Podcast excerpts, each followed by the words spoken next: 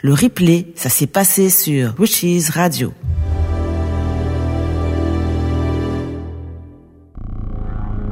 La nuit des magiciens. Bienvenue dans la nuit des magiciens.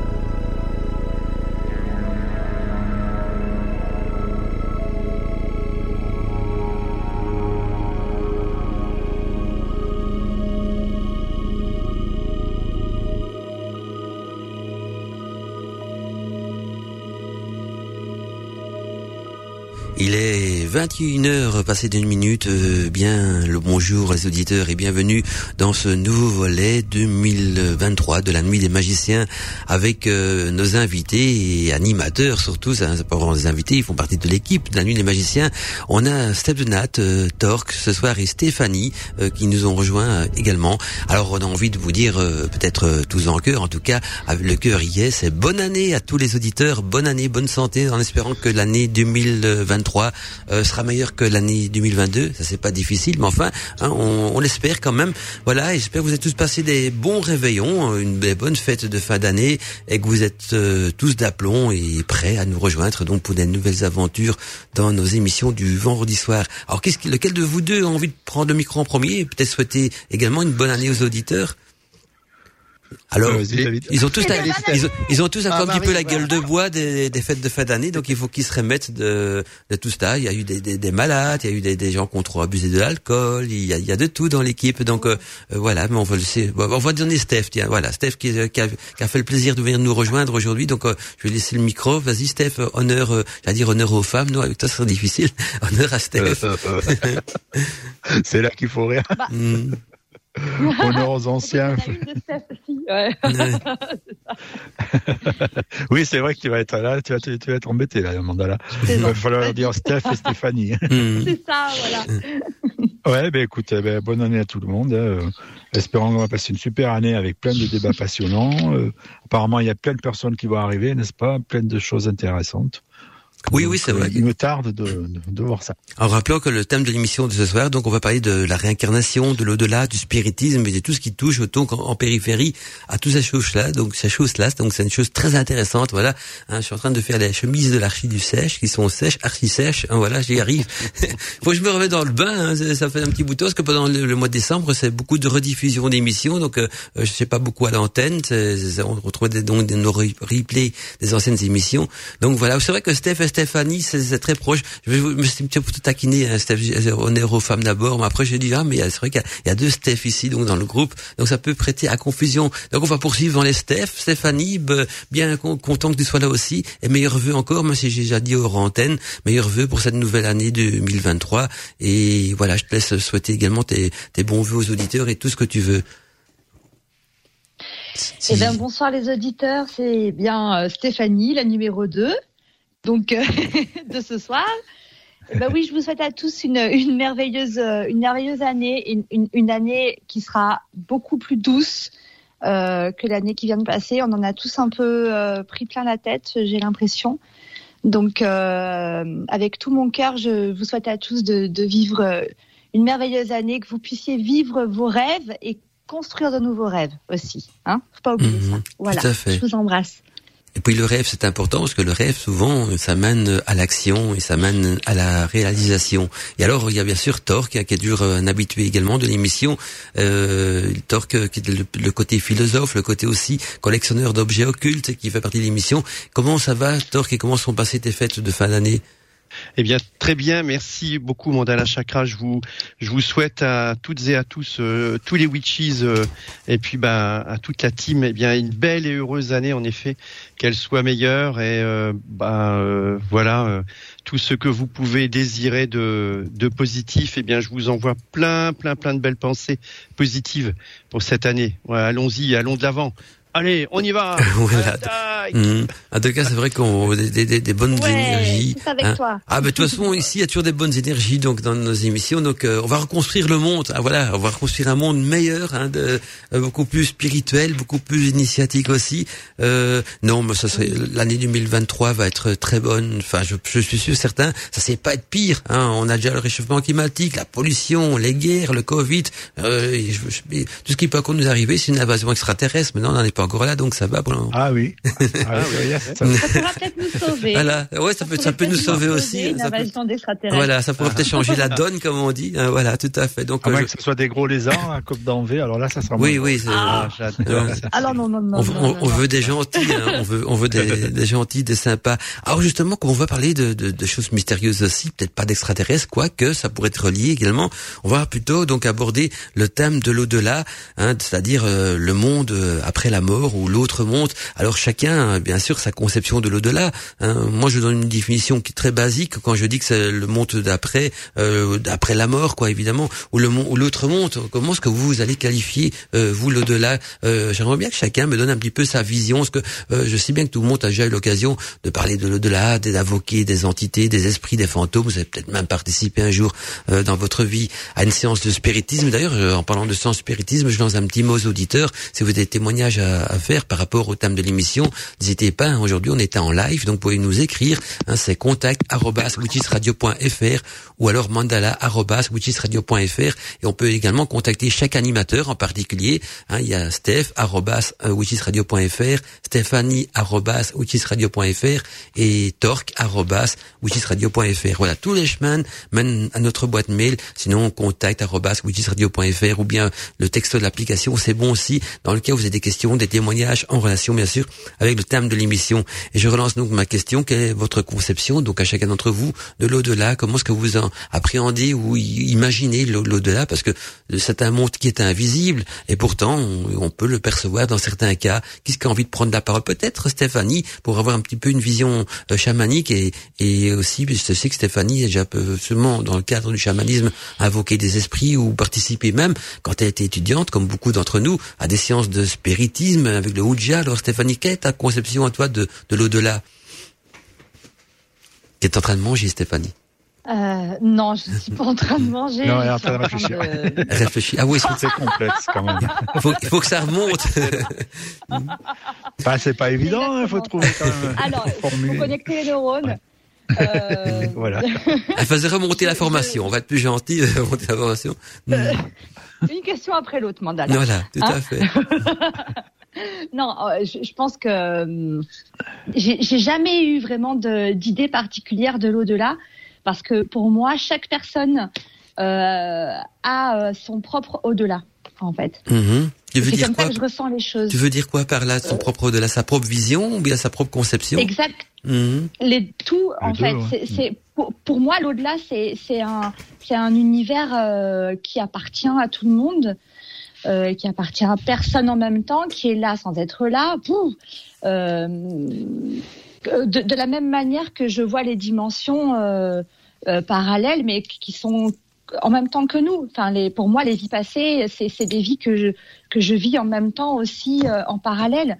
Donc pour moi, l'au-delà, c'est ça aussi. C'est euh, un, un non-temps. C'est comme tu dis, mandala. Il y a une vision un peu chamanique quand même là-dedans, mais mm-hmm il y a, y, a, y a comme un non-temps euh, qui est là. Nous on, nous, on est dans une certaine dimension, dans un certain temps. Et une fois que notre temps sur Terre est passé, on, on va dans un univers qu'on... comme une dimension parallèle, en quelque sorte, tu, veux dire, c'est ça? C'est terrible. Je j'ai jamais vécu de, de NDE, mais j'ai l'impression que que chaque personne a, a accès à son propre delà. Mmh à son propre paradis ou euh, peu importe sa conception. Mhm. Il est, il, est là où il juge lui-même. Allez, en fait, enfin. C'est très métaphysique. C'est très Première parole bafouille. c'est très métaphysique. Non, non, mais je, je, vois ce que tu veux dire. Donc, euh, quelque chose de, on a sa propre conception de delà et en même temps, c'est hors de notre temps à nous. C'est un temps parallèle ou un univers parallèle où le non-temps, même là où il y a plus de temps qui s'écoule, euh, c'est vrai qu'on déjà que la conception de l'au-delà varie d'une religion à l'autre ou je plutôt d'une croyance à l'autre. Donc, euh, c'est vrai que c'est assez difficile à, à, à élaborer. Mais c'est ça qui fait partie du mystère d'ailleurs aussi. Et toi, Torque, euh, comment quelle est ta conception justement de l'au-delà? Si tu as eu l'occasion de, de, de, de chipoter de frôler de taquiner un petit peu ce qui se passe dans ce niveau-là? Eh bien, je, reviendrai en fait à, mes études, puisque comme je suis historien de l'alimentation, je me rappelle qu'un de nos, anciens profs euh, en, sociologie, puis euh, avec son autre copain euh, en histoire, eh bien nous, parlait de, la naissance en fin de compte des, croyances dans, dans la préhistoire. Et, il nous disait que dans les premières sépultures que l'on peut retrouver, archéologiquement, on les retrouve, euh, c'est au paléolithique, euh, on les retrouve euh, avec justement des premières offrandes. Et ces offrandes étaient des offrandes pour manger. Et là, conceptuellement, on se posait la question justement de ce concept de l'au-delà. De, moi, je, disais toujours de l'eau, l'eau, mhm. L apostrophe E A U, l'eau de là-haut. L'eau de là, eh bien, c'était cette offrande euh, que l'on donne euh, parce qu'il fallait, il fallait nourrir encore le, le, le mort. Et ou alors il emmenait en fin de compte euh, le défunt euh, soit venait manger ce qu'il y avait dans la sépulture, ou bien euh, ce que l'on pouvait croire, c'est qu'il puisse emmener cette nourriture dans l'au-delà pour se nourrir, parce que on ne pouvait pas, on ne pouvait pas penser qu'il ne puisse plus manger. Mmh. le mort, quand bien même il mange quand il quand il vit, ben, il doit manger forcément dans, dans la mort. On le vient d'ici, quoi. Oui, et, et, et l'au-delà, donc concept très très vaste de croyances. On parle pas de religion encore. Euh, eh bien, pour moi, l'au-delà, c'est ce euh, ce sont ces vastes mondes. Moi, je l'utilise au pluriel parce que il doit certes. Enfin, je j'aime à imaginer en effet que euh, toutes ces le monde des vivants évidemment côtoie le monde des morts et, et inversement. Et, et moi, je, je, je, pense que nous les nourrissons comme ils nous nourrissent. J'aime beaucoup euh, ce rapport à la, aux nourritures euh, avec l'au-delà, euh, qui, bon, pour certains, en effet, est un concept. concept, oui, il y reste un concept puisque nous pensons.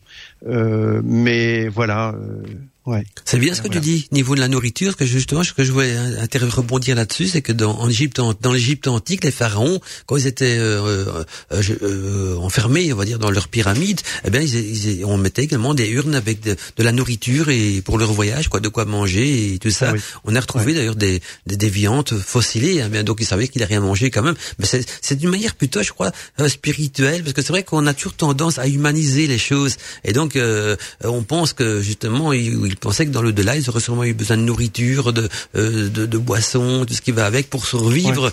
Et, et, donc dans les pyramides, on a retrouvé donc des urnes remplies même de, de nourriture fossilisée qui étaient destinées donc aux pharaons euh, pour pouvoir euh, affronter le chemin de, de l'au-delà, parce que là, on était vraiment dans le terme affronter, vu qu'il y avait tout un périple et tout un parcours euh, ah initiatique à faire aussi. Quoi. Ça. Voilà, voilà. Et Steph, quelle est ta conception à toi, Steph, de l'au-delà? Ah. Eh ben, je faisais allusion au vin d'ici et à l'au-delà. Je pense que dans le langage des oiseaux, au-delà et le mot au aussi était mhm. probablement euh, volontaire. En fait, bon, le, mot au-delà, ça fait appel à l'inframonde, c'est-à-dire dans, dans, cette, dans, les quatre éléments euh, symbolisés par la croix celtique, il y a l'eau, l'air et le feu.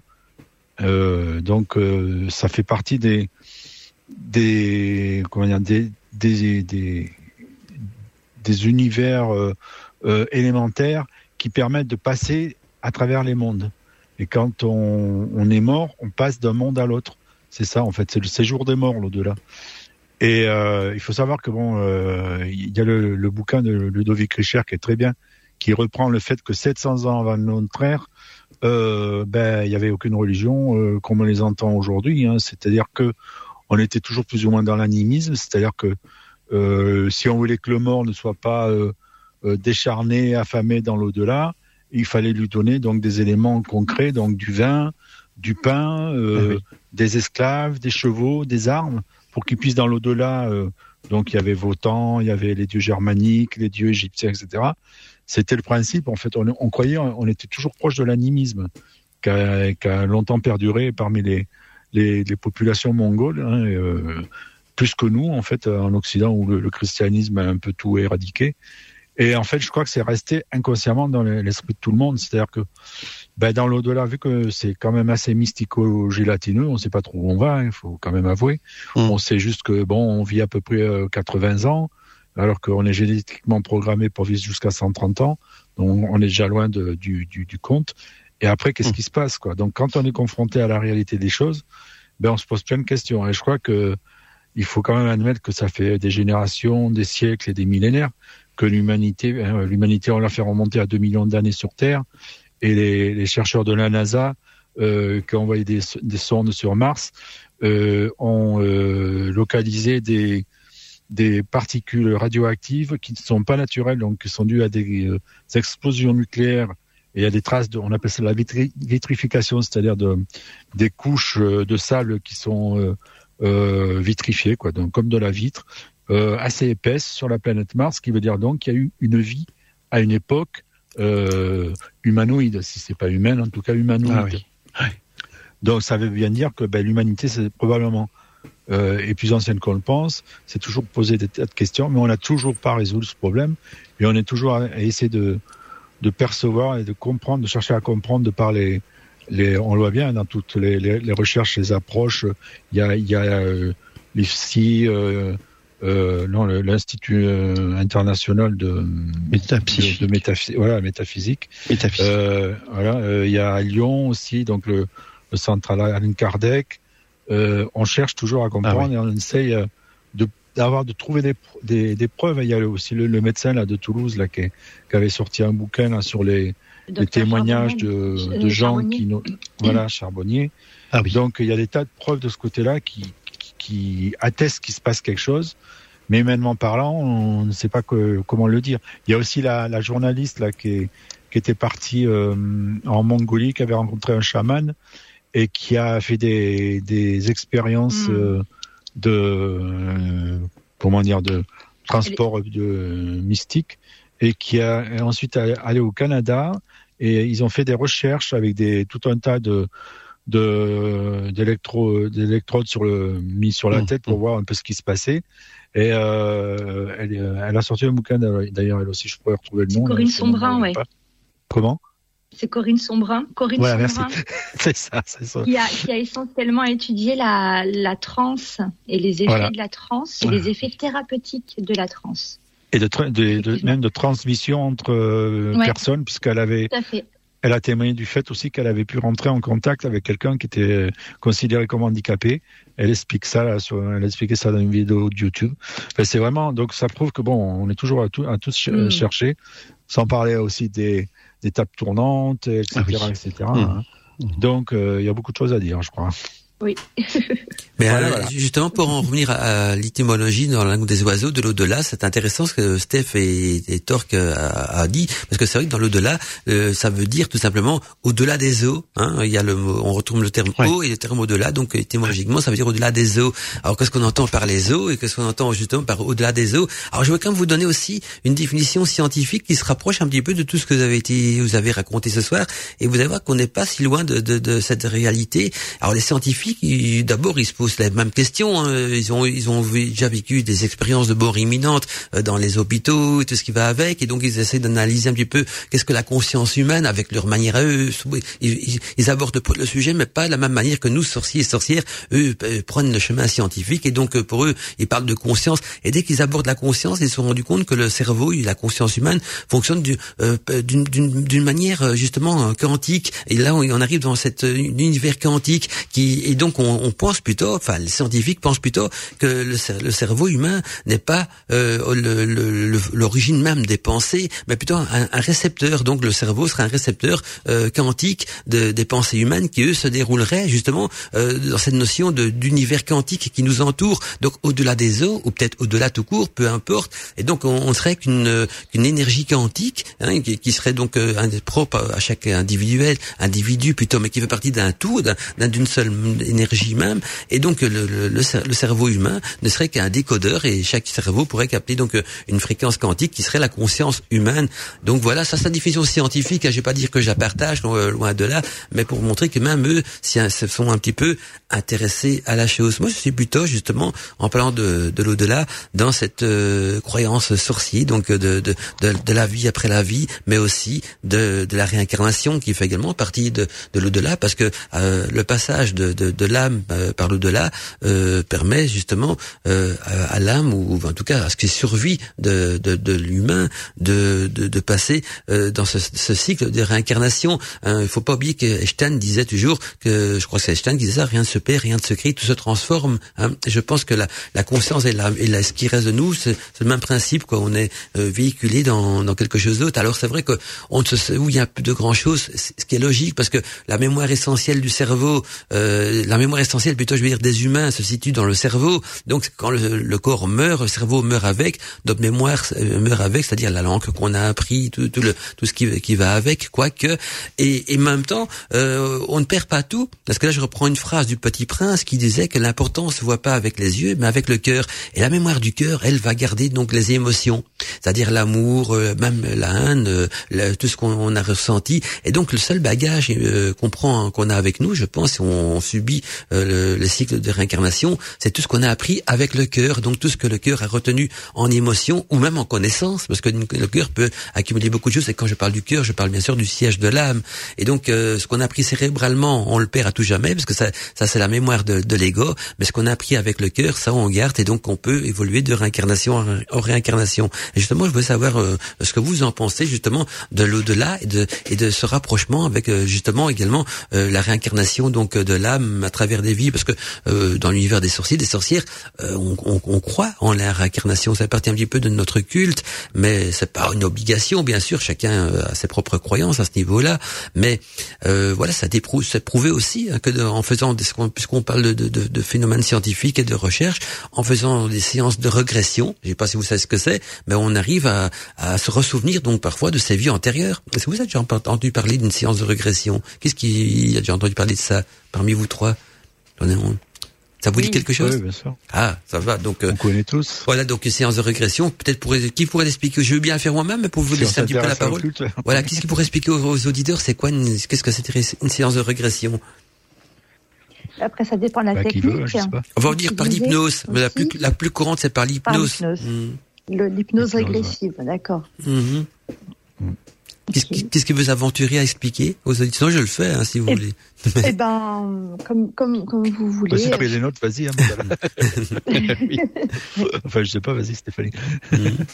Je, je, je, pense, je pense que je ferais pas mieux que Mandala. Donc, oh, euh... moi, ça, ça, ça, ça, vient de mémoire. Au, fait, pour le dernier, c'est ce que j'avais vu des reportages oui, ça vient à de... la télé qui était assez intéressant où il y avait un jeune euh, qui avait, que, je sais plus, il devait avoir euh, 4-5 ans et qui parlait du fait qu'il était mort pendant la guerre dans un avion. Mhm. Ah oui. Et euh, euh, il y a eu tout un tas de recherches des parents, etc.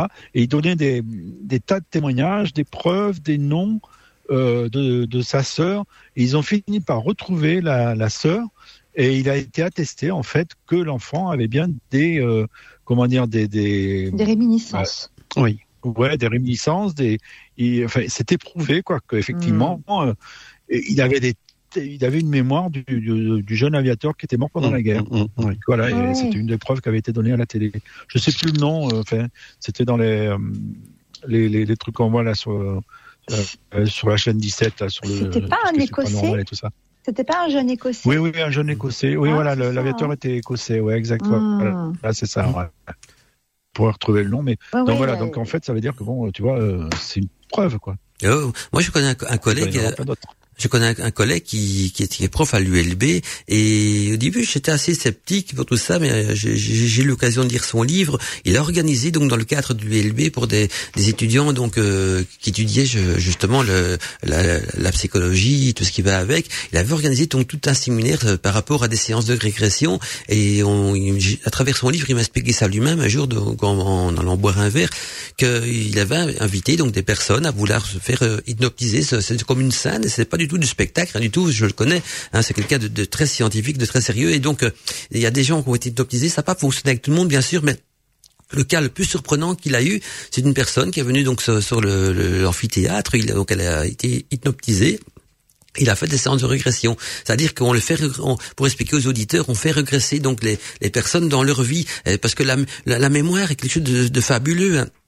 La, la, police emploie le même principe. Tout ce qu'on voit est enregistré dans notre dans notre cerveau. Tout ce qu'on a vu, de, toutes les visions, ce qu'on même une plaque de voiture, c'est enregistré. Et souvent, la, la, la, la, police, donc quand ils font des enquêtes, je dis la police que nous, on n'a pas de gendarmerie ici en Belgique, quand ils font des enquêtes, donc euh, ils peuvent parfois faire recours à des séances de régression. Vous savez qu'ils vont mettre les témoins en état d'hypnose. Et en état d'hypnose, ils vont se souvenir de, de, de, de détails qu'ils qu'ils n'auraient pas du tout pensé imaginer, avoir eu en mémoire. quoi. par exemple, quelqu'un qui a traversé un métro, il s'est passé quelque chose quoi dans ce métro, et eh ben il va se retrouver dans le métro, il va revoir des personnes, il pourra dire celle-là est habillée d'une telle manière, d'une telle manière à lui, dit le journal. Euh, je vois l'arrière du journal, cet article-là, pour montrer que la mémoire est quelque chose de, fabuleux, parce que euh, c'est comme si on rebobinait une cassette vidéo ou, un DVD en arrière et qu'on repassait la même scène. On revoit des détails qu'on pensait même pas qu'on avait amagasiné. Et donc je reviens à mon sa prof de l'ULB, donc il faisait venir des, personnes sur l'amphithéâtre, même euh, donc de, une sorte de, scène. Et là, après une, une, séquence d'hypnose, il faisait régresser en disant voilà, on se retrouve trois ans en arrière dans ta vie à une telle date et dis-nous ce que tu fais en ce moment-là. Et là, la, la, dame va commencer à expliquer à, ce, à cette heure-là qu'elle mangeait un, tel plat ou un tel plat, ou qu'elle disait un tel bouquin, ou qu'elle regardait un film, ou qu'elle étudiait. Enfin, et, donc il faisait ça par séance de de, de, de, 3 puis de 5 ans. Maintenant, on se retrouve peut-être, je prends un exemple, à, une telle date, euh, donc à une, telle époque. Elle pouvait euh, revivre euh, donc des choses qu'elle a vécues avec ses parents quand elle était ado, tout ça. C'était quelque chose de fantastique. Et là où c'est devenu surprenant, c'est qu'à un moment donné, donc plus qu'il s'approchait donc du monde de la naissance, il avait remarqué aussi que plus les, personnes, qui, les candidats qui participaient donc à ce genre d'expérience, ils attrapaient donc, ils se repliaient sur eux-mêmes, ils attrapaient l'état d'embryon, on va dire, ils, se, euh, montraient un petit peu l'état du fœtus, ils étaient recroquevillés sur eux-mêmes. Et, puis à un moment donné, donc aussi, et c'est là que les choses deviennent intéressantes. Il a dit, il disait parfois à une personne, mais non, on se retrouve cinq ans avant ta naissance. Et là, il y a une personne qui s'est mise à parler la langue allemande, elle ne connaissait pas un mot d'allemand, et s'est mis dans la peau d'une autre personne. Et voilà, j'habite dans une telle rue, je m'appelle autant. Euh, donc elle décrivait toute une autre vie. Euh, donc je vais pas rentrer dans les détails, sinon on est parti pour des heures. Et, je crois ont pu retrouver le livre du, professeur Bastien. Et donc euh, voilà, elle expliquait toute une autre vie. Et quand elle s'est réveillée, elle se souvenait pas du tout d'avoir dit ça. Elle y croyait même pas. C'est parce qu'on a montré après euh, la vidéo de ce qu'il de enregistrait ses expériences. On a montré le déroulement elle savait parler allemand. Il expliquait ça alors qu'elle jurait qu'elle connaissait pas un mot d'allemand et qu'elle elle, avait toujours des doutes. Elle qui avait parlé. Pourtant bien sa voix, mais donc elle était vraiment dans la peau d'une personne. Et je, je donne cette expérience-là parmi tant d'autres qui ont souvent été, euh, qui se sont souvent déroulées donc dans les mêmes circonstances. Voilà pour un petit peu résumer comment fonctionne une séance de régression en état d'hypnose. Mais il y a d'autres procédés aussi. On peut y arriver par, par des méditations, par des, des rituels chamaniques, d'autres types de rituels. Il y a beaucoup de chemins qui y parviennent. Moi, je, je parle de celui-là parce que j'ai lu le bouquin et parce que je connais la personne qui l'a fait, donc je peux témoigner pour elle en disant c'est quand même quelqu'un de sérieux, quoi. Donc c'est pas du tout un farfelu. C'est un prof à l'ULB. Il a fait beaucoup et il a toujours un esprit quand même très euh, un petit peu rationaliste aussi, même si c'est un, un prof en, psychologie également, donc euh, euh, collègue à moi et à qui j'ai entièrement confiance. Et donc voilà, je voulais quand même témoigner ça aussi pour expliquer un petit peu aux auditeurs. Donc là, on est non, on n'est plus vraiment dans, dans l'au-delà parce que il y a une, sorte de transition entre l'au-delà et la réincarnation.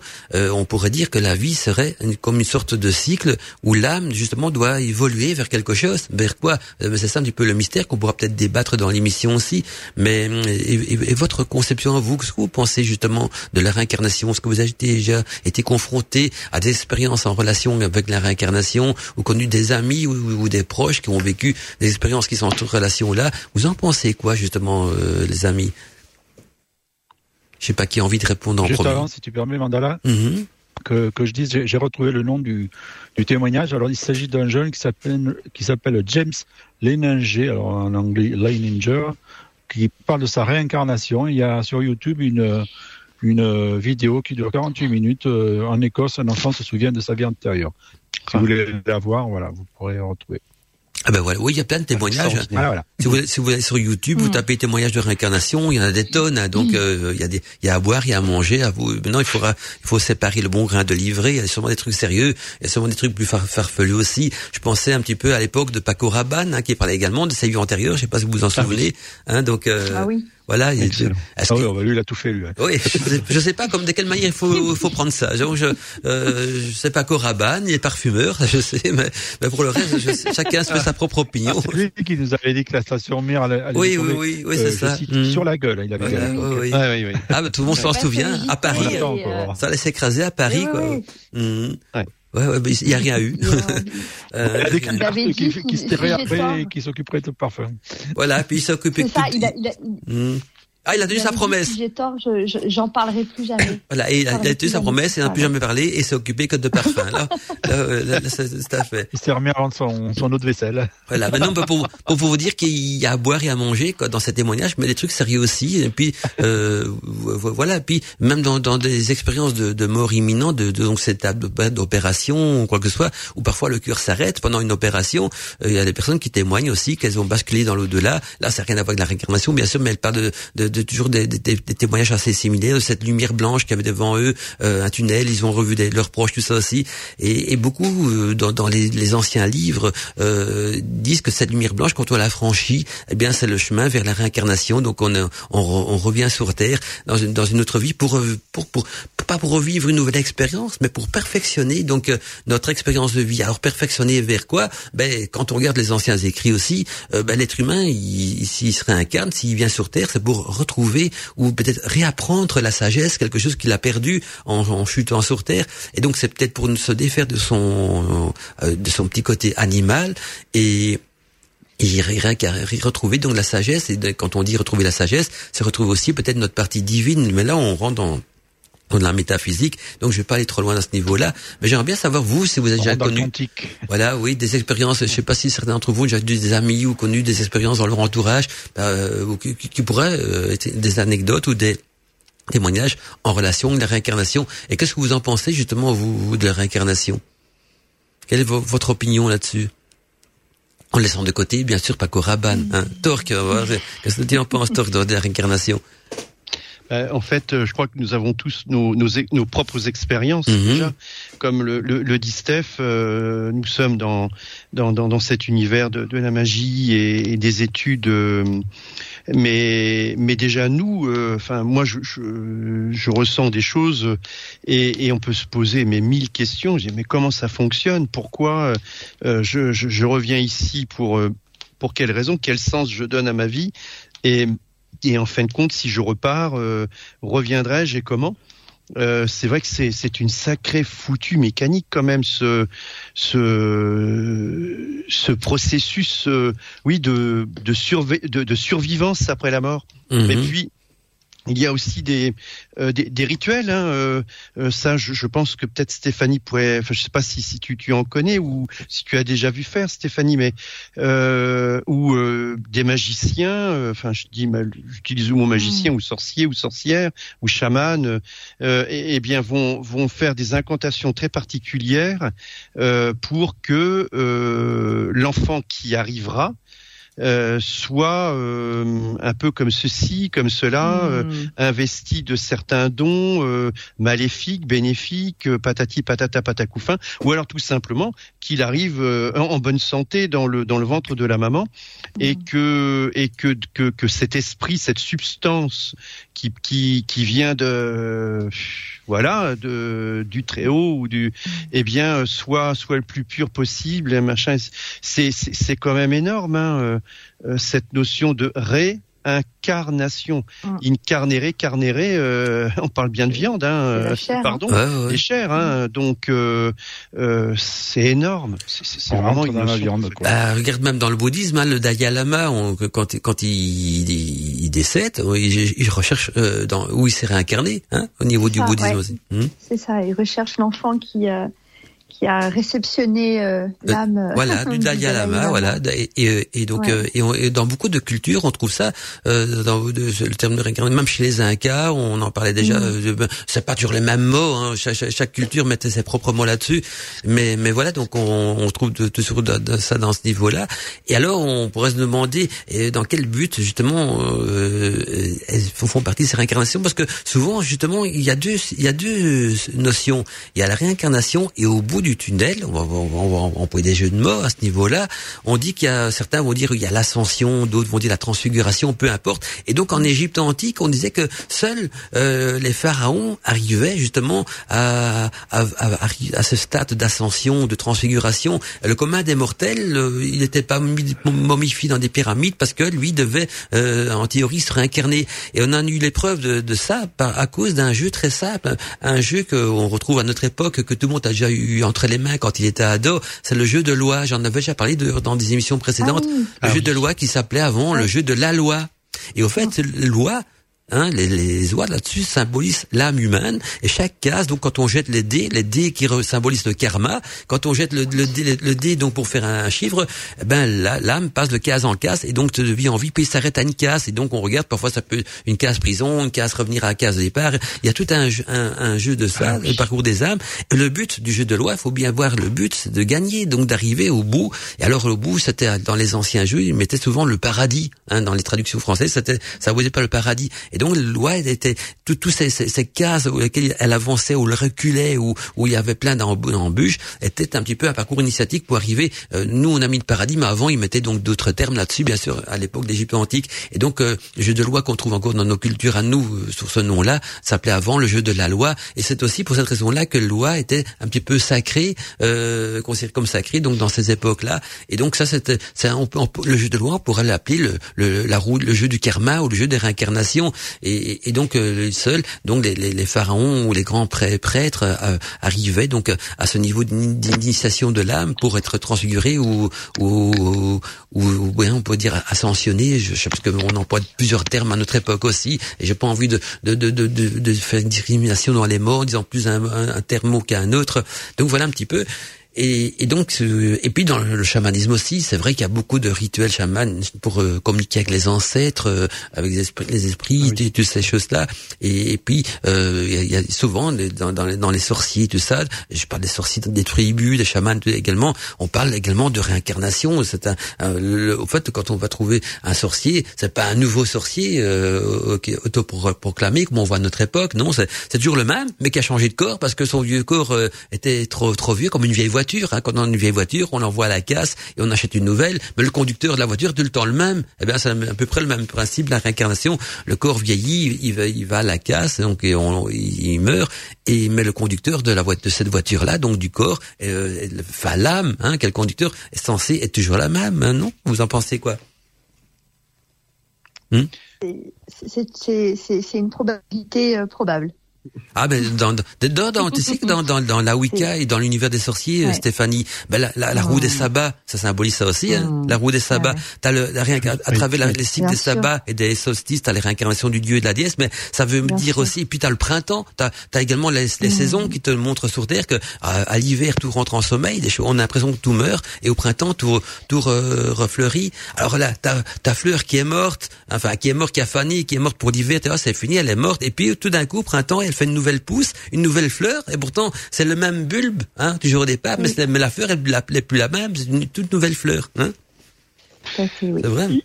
Oui, il y a quelque chose d'assez étonnant. Je ne sais pas si Steph, tu, tu peux nous, nous éclairer euh, sur la, la, notion de euh, pyramide, de, de de ces de ces personnages historiques que l'on pouvait peut-être placer dans l'une de ces chambres avec cette espèce de petit conduit qui euh, euh qui qui se situe, qui pouvait peut se situer, euh, diriger en tout cas le l'âme ou l'esprit euh, de vers la constellation d'Orion. Vers la Voilà. Est-ce que ça, tu, est-ce que tu, peux peut-être nous dire des choses ben, Il y a beaucoup de. Alors, il y a beaucoup de théories d'égyptologues et de non-égyptologues.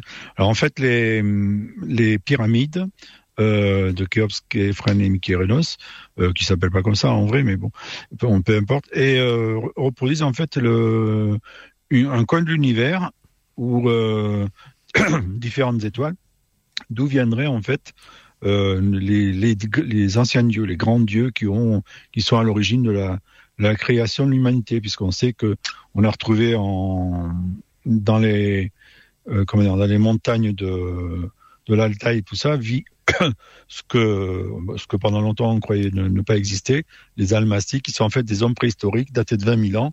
Il y a Brian Sykes, le généticien, qui a fait des, des recherches et tout, à partir du, du, fameux crâne de, de Zaya ou Zara, le nom est différent suivant les, les sites. Et en fait, c'est une donc une, une femme euh, préhistoriques en fait, mais qui sont quand même euh, visuellement assez proches du, du Cro-Magnon, quoi. Enfin, du, pas du Néandertal avec le visage allongé, mais du Cro-Magnon un peu mmh. style singe. Et euh, donc c'est prouvé génétiquement. Donc et selon le, le, les, anciennes rubriques, euh, on dit que en fait l'homme a été créé de tout. Hein, c'est l'origine de la Bible, du Talmud, etc. L'homme a été créé euh, par Dieu, donc euh, et et donc il y a toute l'explication de la création de, façon sainte, mais de façon euh, plus euh, mystique, euh, on dit qu'en fait on est des, des mutations génétiques et même les scientifiques disent qu'on ne peut pas expliquer en fait notre notre cycle génétique est bloqué. C'est pas logique en fait puisque les animaux évoluent et nous on n'évolue pas vraiment. Donc c'est une théorie évidemment parmi les nombreuses. Hein, il y a les évéméristes etc. Euh, les néo-évéméristes, on part du principe qu'il y aurait sept F différentes selon les recherches génétiques. Donc tout ça pour expliquer qu'en fait les choses sont pas si simples que ça. Et donc euh, si on revient aux pyramides, ces pyramides donc pointent sur Orion d'où viendraient les anciens dieux qui auraient fondé la civilisation sur Terre, avec euh, d'abord les, les, les Adami. Le mot Adam vient de là en fait. C'est Adami veut dire en babylonien les animaux. Ah. Les animaux, c'est-à-dire les humains qui initialement ont servi de, de, de, bétail pour aller creuser dans les mines, etc. on, on, est tous des descendants de mineurs à l'origine, et euh, selon cette euh, légende ou, ou, histoire, je ne sais pas. Et donc euh, tout ça fait que bon, en fait, il y a toute une explication et scientifique et mystique, et on ne sait pas trop ce qu'il en est, quoi. Donc les Égyptiens, dans leur vision des choses, jusque à l'an 3000 à peu près, 3500, ça dépend comment comptent les historiens, euh, on considérait ben, que la, représentation des dieux sur Terre, c'était Pharaon. Euh, et euh, après, il y a eu ce qu'on appelle des périodes intermédiaires, ce sont des révolutions en fait, où en fait les choses évoluent. Alors, ancien empire, à cette époque-là, au temps des pyramides, c'était que Pharaon. On descend après au Moyen Empire. Alors, les hommes pouvaient se réincarner. Et au, Nouvel Empire, c'est-à-dire vers l'an 1200 à peu près, là, c'était euh, tout le monde qui pouvait se réincarner. Alors c'est pour ça qu'après euh, il y avait plus de tombes où les gens euh, dessinaient, etc. C'était une façon un peu de démocratiser la, la, la mort, quoi, puisqu'en fait bah, c'était un peu le, le, problème de tout le monde, quoi. On savait pas ce qu'on allait devenir après, donc on croyait beaucoup en fait qu'on se réincarnait. Mais qu'il fallait dans le vivant travailler pour le futur. C'est une façon de créer un, une espèce de contrat social. Donc tout ça, c'est un peu l'origine de la, de, ben de, de, en fait, de ce qu'on pense aujourd'hui. On est un peu à l'origine toujours de, de, cette recherche de, de l'au-delà. Et alors maintenant, il y a des, des recherches qui sont hyper intéressantes qui se sont faites parce que il n'y a pas que nous euh, les, les, les, hypersensibles qui nous intéressons à ça, il y a maintenant les, les scientifiques.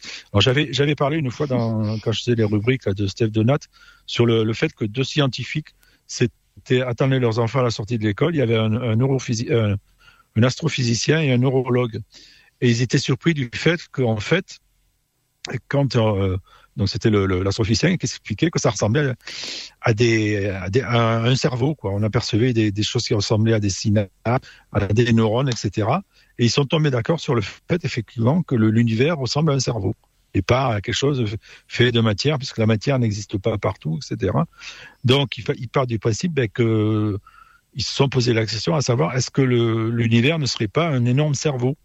Le fameux Dieu dont on parle, ce serait peut-être ça.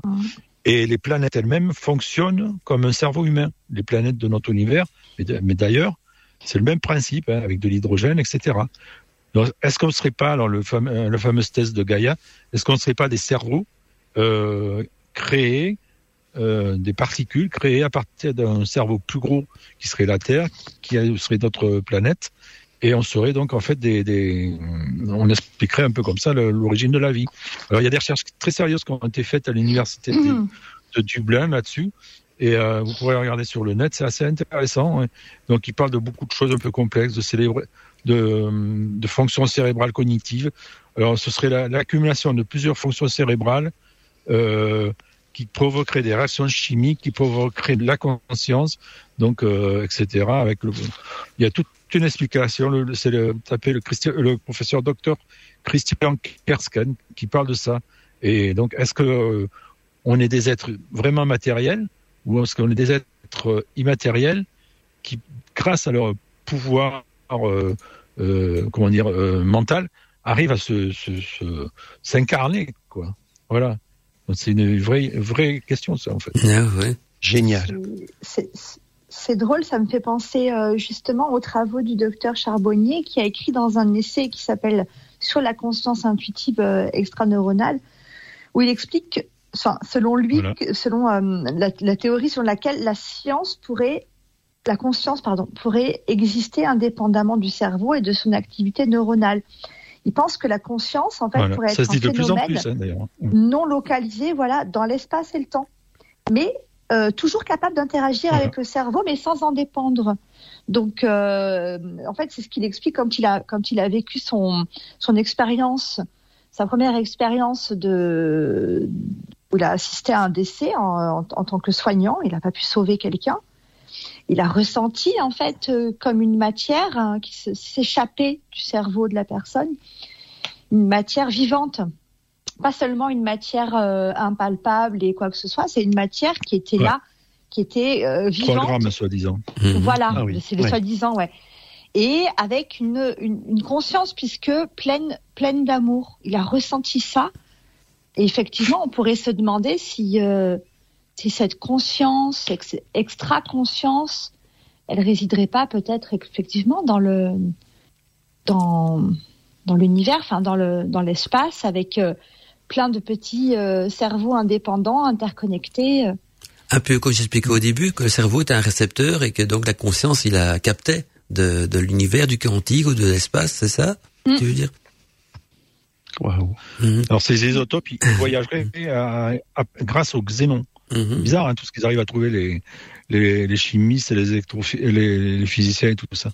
Ben, Donc ils arrivent à, expliquer de façon encore plus complexe qu'on ne le fait nous, le, le, le, voyage de la matière et de l'esprit. Tu sais que ça pourrait être plausible parce que quand on regarde le, terme au-delà, hein, on avait pris l'étymologie qui veut dire au-delà des eaux. Euh, quand on regarde des eaux, elles sont contenues sur Terre. Il y a les océans, il y a la, vapeur d'eau qui nous entoure. Et au-delà des eaux, c'est quoi? C'est l'univers. Eh c'est le vide. Eh hein, c'est vrai? Tout à fait. Mhm. Oui, parce qu'en fait, c'est l'hydrogène, tout à fait. Mhm. Hein. Donc euh, dès, qu'on quitte le monde, on est au-delà des eaux, parce que dès qu'on quitte l'atmosphère, qui est composée quand même de 80% de vapeur d'eau, plus l'eau, la Terre aussi, hein, euh, dans, sur la Terre également, et, et, au fait, on a, je crois qu'on a une, pratiquement 80% d'eau dans les océans hein, euh, par rapport à, la Terre, et également donc dans, dans, dans l'air qu'on respire, dans, dans l'atmosphère. Et dans notre corps, parce qu'on est fait. Voilà. Donc et donc au-delà des eaux, ça pourrait très bien être l'univers, si on veut. Oui. Et cette citation, j'aimerais bien savoir de quand elle date, parce qu'il faut savoir que jusqu'à, euh, on va dire, la Renaissance, un peu plus, euh, un peu plus loin que la Renaissance, bien sûr, on savait pas ce qu'il y avait euh, au-delà des eaux. Ah oui, mais attention, quand je dis au-delà des eaux, c'est dans la langue des oiseaux, donc c'est pas vraiment une citation, c'est plutôt des jeux de mots, la langue des oiseaux, comme les alchimistes employaient, quoi. Donc on décortique les mots pour pour euh, Mais à partir de quand cette, euh, cette idée est apparue? Parce ah, que peut-être que peut-être que c'est aussi lié au fait que auparavant on pensait qu'au-delà des eaux il y avait rien, on chutait. Hmm. sur la Terre. Oui, il y avait une époque où on pensait que la, Terre était plate aussi, c'est vrai qu'on et qu'au-delà des il y avait un danger au-delà de, de, de, toutes ces eaux de la Terre, euh, il fallait pas passer au travers. Non, non, non. D'ailleurs, on, on, le voit encore dans, les Pirates des Caraïbes. Si vous vous souvenez, les Pirates des Caraïbes, à un moment donné, il y a le bateau qui passe au-delà des eaux. Hein vous vous rappelez pas Les un épisode des Pirates du Caraïbe, ah ça vous dit rien Descend d'un coup, pas Oui, oui, oui, paf, de l'autre côté, quoi, tout à fait. Oui, oui, oui, ça c'est parce qu'à l'époque on pensait... Le fameux bateau du pirate euh, Mhm. On pensait à l'époque que la Terre était plate. Non, c'est vrai que ça, maintenant c'est un jeu, c'est un jeu de mots dans la langue des oiseaux, comme euh, on retrouve ça aussi euh, dans, dans chez les, anciens distillateurs, hein, quand ils disaient que c'était une eau parfumée, ça veut dire que c'était une eau qui a été récoltée par, par la fumée, donc par la distillation. Vous voyez, dans le jeu de mots, mhm. on retrouve de ce genre. Et donc euh, l'au-delà des eaux, c'est un petit peu le même principe. C'est le langage initiatique, je veux dire des, des, des, des, initiés. Mais maintenant, depuis quand ça, ça c'est difficile parce que l'initiation, comme ça a toujours été secret, c'est un petit peu comme si on demanderait de quand date l'initiation de, de, de, tout. Ben c'est très vague parce que justement c'est véhiculé en parallèle dans l'ombre, euh, dans certaines loges et tout ça. Donc c'est très difficile à retrouver une trace historique dans tout cela parce que euh, c'est occulte. Hein euh, enfin, je pense en tout cas, non? Bien sûr. Il faudrait essayer de trouver euh, quand c'est rentré dans le vocabulaire, quoi, en fait. Oui, oui. Ben, ah ben, euh, euh, en, français c'est facile. Dès qu'on à, à, Voilà, moi je dirais en français c'est facile. Dès qu'on est passé du latin au français, on peut dire c'est cette époque-là. Hein, là, c'est au-delà des eaux. En latin, je sais pas comment ça se disait. Dans le troisième siècle à peu près. Ouais, c'est les, premiers évêques chrétiens qui ont imposé la, la, langue. Il y avait seulement une autre, comme je sais pas comment ce qu'on disait l'au-delà en latin, mais il y avait seulement une expression aussi qui devait être similaire. Non, on retrouve peut-être dans la la, traduction latine, euh, aussi des mots qui pourraient signifier euh, haut et au-dessus des eaux, au-delà des eaux. Non, je sais pas. Si quelqu'un pour une fois, on peut le trouver. Hein. Il suffit d'aller sur le, le, traducteur de Google, on, on tape euh, au-delà et on traduit en latin. Mais non, ce qui, il fonctionne bien pour le latin, je sais pas, parce que comme c'est une langue morte. Alors pour l'au-delà, j'ai trouvé sur Wikipédia. Mmh. Augustin Thierry, le récit du premier siècle, ce serait autant des Mérovingiens, donc c'est ce que je disais à peu près vers le troisième siècle, hmm. que le concept apparaît après les, les fameux euh, rois fainéants et tout ça, quoi. Ah oui. Et donc, euh, ça apparaît à ce moment-là. Donc, en fait, c'est vrai que euh, ces rois-là, c'était des, des, langues germaniques, celtiques, etc. Et donc, les, les, premiers évêques, c'était des rabbins, on le sait maintenant, grâce à certaines révélations historiques, qui ont plus ou moins fait passer des concepts, des euh, qui était traduit du Talmud et, pour essayer un peu d'éviter de passer de la hache un peu à la, à croix pour euh, essayer que on s'en prenne loin à la, veuve et l'orphelin. Donc en fait, ça, ça vient de cette époque-là, quoi. Bah, même, même dans la Grèce antique, hein, dans la Grèce antique, le royaume des morts, c'est l'au-delà aussi. Hein, quand on voit, le, je sais plus si c'est Hercule ou Jason qui est allé visiter le royaume des morts, c'est un petit peu l'au-delà. Il y a l'étymologie, euh, j'ai trouvé plein d'étymologies. En allemand, c'est weiter ou darüber hinaus. Mhm. euh, en anglais, c'est beyond, donc ça veut dire au-delà aussi. En espagnol, c'est más allá. Je ne sais pas si c'est ça, ce que tu en penses, allá, plus loin, ouais. Plus loin, ou, ou allende. Mm. Je ne sais pas ce que ouais. ça. Mhm. Bon, en, en espéranto, on s'en fout, en galicien. Ouais. Utro, il euh, n'y a pas le latin. Hein. En khmer, en italien, mm aldila, oltre, mhm. ou dilada, voilà. Bah nous, en tout cas, le français c'est un mélange de latin et d'ancien grec aussi, parce que comme on a été envahi par le, en Europe par les Grecs et, qu'on parlait le latin, il y a eu des mélanges entre les deux, donc on retrouve des racines dans, dans la, langue française qui, qui vient de, de l'ancien grec et du, et du latin.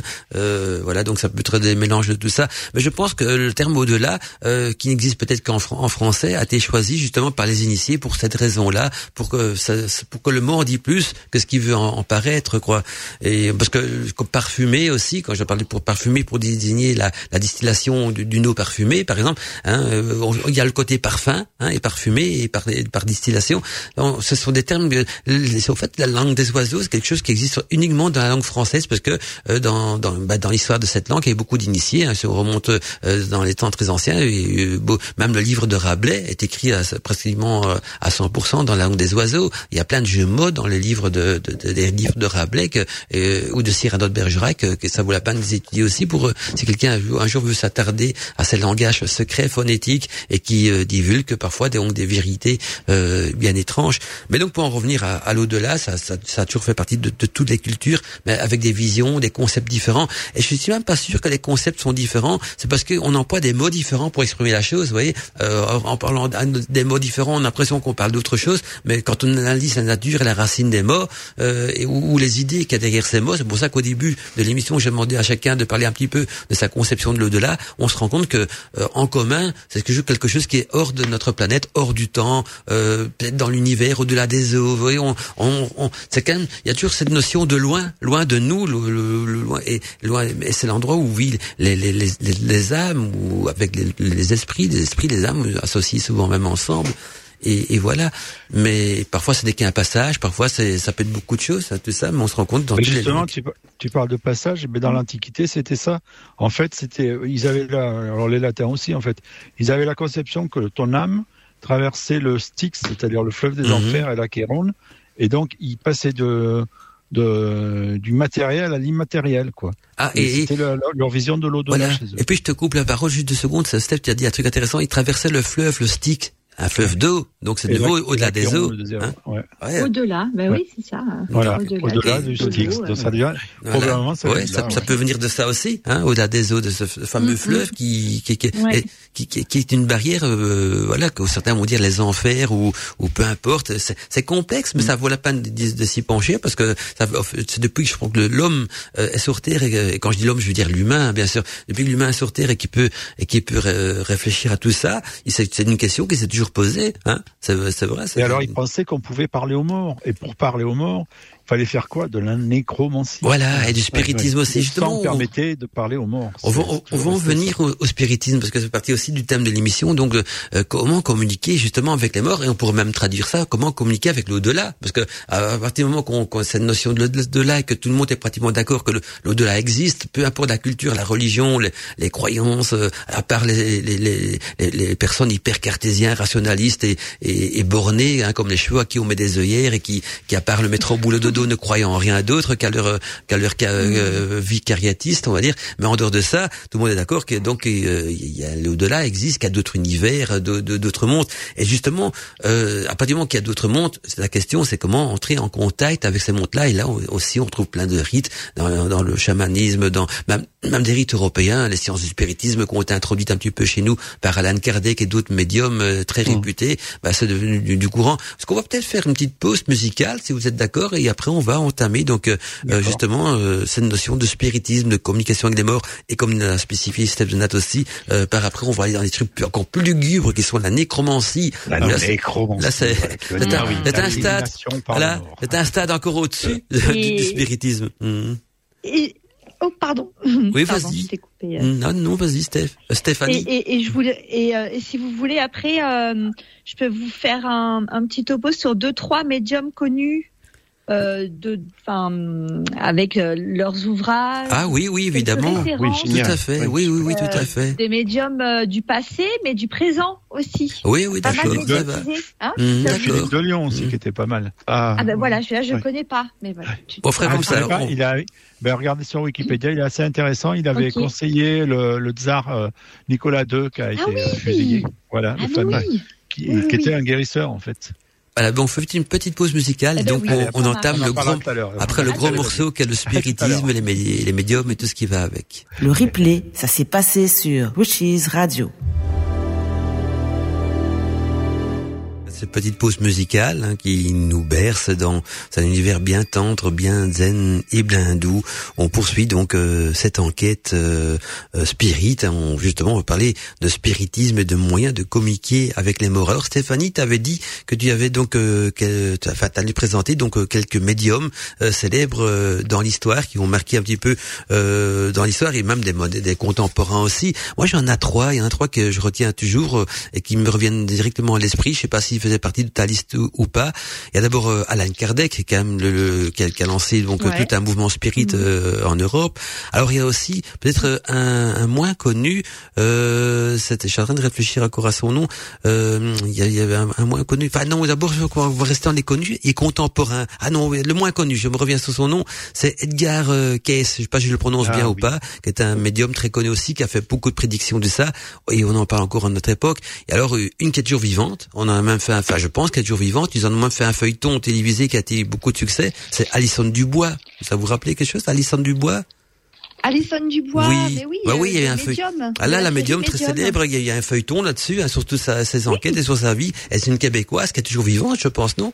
Oui, oui, oui, oui, oui, tout à fait. Elle mhm. travaille toujours pour la police. Euh, ah oui, oui, qui travaille pour la police. Toute une, non, pour le tribunal, du pour le, service du procureur. Voilà, mais elle a participé à beaucoup d'enquêtes également hein, de la police. de, euh, je sais pas si beaucoup de gens l'ont vu ce feuilleton, mais ça a été un feuilleton célèbre. Hein, euh, Toutes ces enquêtes ont été. fan. Ah ben moi aussi, c'est pour ça que, pour ça que, je suis quand même content que suis pas le seul à à à, la, à, la, à, avoir vu ce feuilleton. J'ai dit tiens, est-ce qu'il y a en Belgique qu'on les avait diffusés? Non, TF1 ah aussi les a diffusés, il me semble. Je me trompe pas. C'était euh, M6 euh, surtout, mais mhm. c'était fantastique. Moi, ça m'a fait un électrochoc en fait au début quand j'ai regardé ça parce que j'ai pu trouver un peu un miroir parce que bah, parfois j'ai des rêves avec des qui, qui, qui, me laissent un peu confuse et, euh, et du coup euh, en fait j'ai enfin ça se passe souvent pareil euh, du bois où il y a, il y a j'ai des flashs et je vais je me je me pose des questions oui, oui, oui.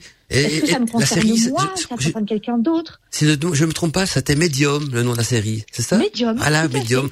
Et, parfois, elle se réveille en pleine nuit à côté de son mari, hein, c'est l'histoire vraie. Et elle avait eu un flash hein, par rapport à un crime, quoi que ce soit. Et c'est ça. ouais, ouais, ça, ça, se passe, ça se passe comme ça, voilà. Mhm. Ouais, ouais. Tout à fait. Ça, c'est la plus, la plus connue de notre époque. Alors dans les anciens, donc j'avais cité Alan Kardec qui, qui, a écrit, qui a écrit pas mal d'ouvrages là-dessus et qui a lancé le mouvement Spirit. Et alors le, le moins connu, c'est Edgar. Enfin, moins connu, pas dans les milieux ésotériques non plus, parce que là, il est, il est quand même réputé c'est Edgar Cayce qui a écrit quand même beaucoup de choses incroyables. Il a même parlé des Atlantes et tout ça. Ça, c'est les trois que moi je connais. Je suis sûr que tu en connais plus que moi, donc je vais te laisser la parole. Mais je voulais quand même en parler aussi parce que je voulais faire un petit clin d'œil à Alison Dubois et la série Medium que, que j'avais regardé quand j'étais ado et, et donc euh, ces auditeurs ont l'occasion de revoir cette série en, en, streaming ou je sais pas si on peut la retrouver en DVD ou, ou en, ou en Blu-ray. Ça vaut la peine si vous êtes passionné par chose. Que... sur internet facilement, voilà. c'est sûr. Parce que c'est ici, il y a une super émission à écouter d'Elisabeth de Caligny Mhm. qui dure presque trois heures où elle, raconte tout. Mais c'est génial. Tout ah, non, mais c'est ça. Mhm. C'est ça. C'est ça. Il y a, il y a des, il y a de la matière, euh, chers auditeurs, euh, pour vous. Si vous êtes friands euh, d'informations spirites, on a, on a, en tout cas, j'ai pas fait de recherche trop historique. Ce qui m'intéressait surtout, c'est aujourd'hui euh, ce qui euh, un petit peu les dernières euh, les dernières trouvailles recherches et puis les les travaux actuels d'acteurs contemporains actuels. Mhm. je pense par exemple à Patricia Daré, voilà, tout simplement, qui est journaliste. Je sais pas si vous connaissez. Patricia Daré, bien sûr. Oui. Voilà, journaliste qui est donc sur une radio locale du Berry, sa région natale, et elle découvre, je crois, c'est après la naissance de son fils, des facultés médiumniques jusqu'alors inconnues. Et en fait, c'est sa grand-mère qui est sa principale euh, interlocutrice de l'au-delà. Et euh, Patricia Daré, il faut savoir qu'elle œuvre euh, principalement chez les gens, donc gracieusement. Elle vit pas de, elle, elle, elle, fait pas de profit entre guillemets de son de son art. Euh, elle écrit des oui, livres. parce qu'elle est journaliste. J'en quelques-uns. Mm. Oui, voilà, donc elle, elle peut subsister. Enfin voilà, c'est des choses auxquelles on, peut se, poser comme question. C'est aussi important pour. Euh, en tout cas, il y a des, il y a quelques ouvrages. Par exemple, euh, il y a quelqu'un dans la maison. Il y a quelqu'un dans la maison. rien que ce titre. Rien que ce titre, moi j'ai, oui j'adore. Ça la chair de poule. Hein? Et, et, et, le récit d'un tabernacle, d'une d'une maison donc elle, elle, en fait, elle va chez les gens qui sont, euh, qui se pensent être victimes d'esprits frappeurs ou d'autres phénomènes. Et puis elle vient un petit peu désamorcer les choses comme elle peut avec euh, ses connaissances et euh, elle est assez stupéfiante et puis elle est, voilà, elle est très très douce, très altruiste évidemment. Après, je pense à une autre personne, bien sûr. Là, vous allez connaître tout de suite, c'est Chico Xavier. Hein, né sous le nom de Francisco Candido mmh. Javier. Voilà un saint euh, au Brésil. Ouais, on peut dire que c'est, il est considéré comme un saint. On peut, on peut, on peut le dire. C'est presque un mystique parce qu'en fait, il a fait le lien entre euh, les croyances et il a prouvé des choses pour eux. Non, mais c'est ça. Et en fait, c'est exactement ça. C'est pour ça que j'ai voulu en parler parce qu'officiellement, mm. après sa mort, les députés brésiliens ont reconnu son rôle dans le développement spirituel du pays. Donc les, les, députés à l'Assemblée nationale du Brésil euh, il a popularisé en fait la doctrine spirit au Brésil. Il a reçu énormément d'hommages du peuple et d'organismes publics. Il est, il est, reconnu aussi énormément parce que euh, il a énormément souffert dans sa vie. Il a, il a toute sa vie, il a souffert. il a, il, ah, il a sensible, comme nous tous, quoi, en fait. Oui, et, et en plus, c'est ça. Et en plus, il a, il, il a été euh, victime aussi de beaucoup d'injustices et de maltraitance dans son enfance et, et, plus tard aussi. En tout cas, chers auditeurs, si vous avez envie d'en savoir plus, je vous conseille mais chaudement euh, de lire ou de voir euh, le film Nos Solars Ah oui. euh, qui est euh, une, pour moi, ça a été la, une claque parce que j'ai voilà, vu des choses que j'avais déjà vues dans mes rêves en fait. C'est, je dis pas, euh, j'en j'en sais rien, j'analyse pas spécialement, mais ça m'a touchée et de voir cette compassion là, cette compassion entre les personnes, c'est surtout ça en fait que moi je je je, je ressens plus que euh, j'ai pas plus besoin de preuves scientifiques, mais c'est plus au niveau du ressenti quand on voit des, des personnes qui sont capables de se mettre au service des autres dans Ouais. un tel euh, dépouillement aussi matériel, parce que faut savoir que Chico Xavier, il a il a vécu toute sa vie, mais euh, juste juste. Tout, tout, tout ce qu'il a écrit, tout ce qu'il a fait, tout, tout est reversé à des associations en fait. Il a jamais fait fortune de C'est un peu l'abbé Pierre de là-bas, quoi. Oh Ouais. Ouais, ouais, c'est fascinant. Vraiment, nos solars, c'est d'une beauté absolue. Une beauté absolue. On pourrait même le voir comme une légende. On peut la transformer en légende si on veut, tellement c'est, c'est incroyable. Et Elisabeth de Caligny a fait une excellente émission sur Norea TV sur la vie de Chico Mm. Xavier en détail. Allez-y, c'est passionnant. Elisabeth de Caligny. Voilà. Ah, Je, l'adore. Je l'adore aussi. la voir. ouais. Voilà. Et la dernière personne dont je voulais parler, c'est Anne Tufigo, qui est médium et conférencière. Une, euh, une, une, une femme euh, voilà pétillante, moderne, tout à fait à l'aise dans, dans son dans son monde en fait, hein, et qui est euh, en constante communication. Elle fait énormément d'émissions de radio, elle passe à la télévision. euh, C'est Elle pas la femme de Stéphane Alix ah je sais pas, Toi, je sais pas du tout. Elle est blonde, semble. c'est Ouais. une, une Je crois femme que c'est ça, blonde. ouais. Eh ben, je- peut-être, hein, peut-être. Hein. Et, Attends, je vérifie. et du et, et, et, euh, et moi, ce qui me plaît euh, chez elle, c'est qu'elle est très pragmatique aussi. Elle, euh, elle fait, euh, elle fait très attention aux mots qu'elle utilise. Elle, elle est très, très, très carrée malgré tout, très cartésienne malgré tout. Enfin, je, je, c'est difficile à expliquer. Et puis, elle, elle propose aussi, voilà, de grandes conférences pour les personnes qui ont perdu leur, leur défunt pour, pour essayer de voir qui, qui a envie de, de communiquer. Et euh, en tout cas, toutes ces personnes-là aujourd'hui aussi, euh, font, enfin, voilà, permettent à, à la science aussi d'avancer un peu, je pense, et, et, et aux consciences de s'ouvrir. Donc, euh, beau travail à, à toutes ces personnes, euh, voilà. Non, je de tromper. Donc, c'est pas la femme de Stéphane Alix, c'est Natacha Calestrémé, la femme de Stéphane Alix. Ah. Pardon, excuse-moi. Elle est médium aussi Ah bien, Euh, a- en fait, elle, elle a tourné des documentaires avec son mari, en fait. Mmh. tu sais, il a, euh, il a écrit son bouquin, l'expérience, etc., etc. Et donc, elle a aussi euh, créé des, enfin, tourné des documentaires avec lui. Quoi. Elle est Ah. journaliste, réalisatrice, sa femme, Natacha D'accord. Et elle est passée à la télé aussi, euh, parler de ça aussi. D'accord. ah ben Et il y a de plus en plus de médias hein, qui s'ouvrent euh, à, à, à l'écoute du moins de témoignages, en tout cas. Tout à fait. Puis, ça témoins, intéresse tout le monde, en fait. Ouais, Ça- ouais. Il y a bien, et puis je répète, il y a plein de documentaires sur YouTube aussi. On voit des, des médiums en action, on les voit travailler avec la police, on les voit travailler pour euh, pour des, des gouvernements. Il paraît que, que même euh, Mitterrand, il les consultait euh, fréquemment un médium et un astrologue Soleil. aussi. Elisabeth Tossier et Tessier Ah, aussi. Oui, Elisabeth Tessier, bien sûr. Voilà, Mais- tout à fait. et- Donc, vous voyez que même dans les plus grands, hein, euh, le, ma le- tante le aussi. petit côté. était- Ma tante, qui était sorcière et tireuse de cartes, euh, avait été consultée par la police et elle avait Ah. trouvé. euh, Je pensais, génial. ouais. je pensais que tu allais dire que Mitterrand avait consulté ta tante aussi. J'en sais Ah, oui, mais elle en a vécu pendant pas mal d'années. Mais bon, à la fin, elle avait pas de clients. Ah. Elle faisait peur, elle faisait sorcière, à la fin, tu vois. Et juste, juste- justement, parce qu'on on, on- on- on parle de, de communiquer, de, de, de médiumité, de communiquer avec le mort et tout ça. Il faut savoir que chaque personne, en tout cas chaque sorcier et sorcière digne de ce nom, a la possibilité de le faire. hein. C'est ce qu'on appelle justement le spiritisme.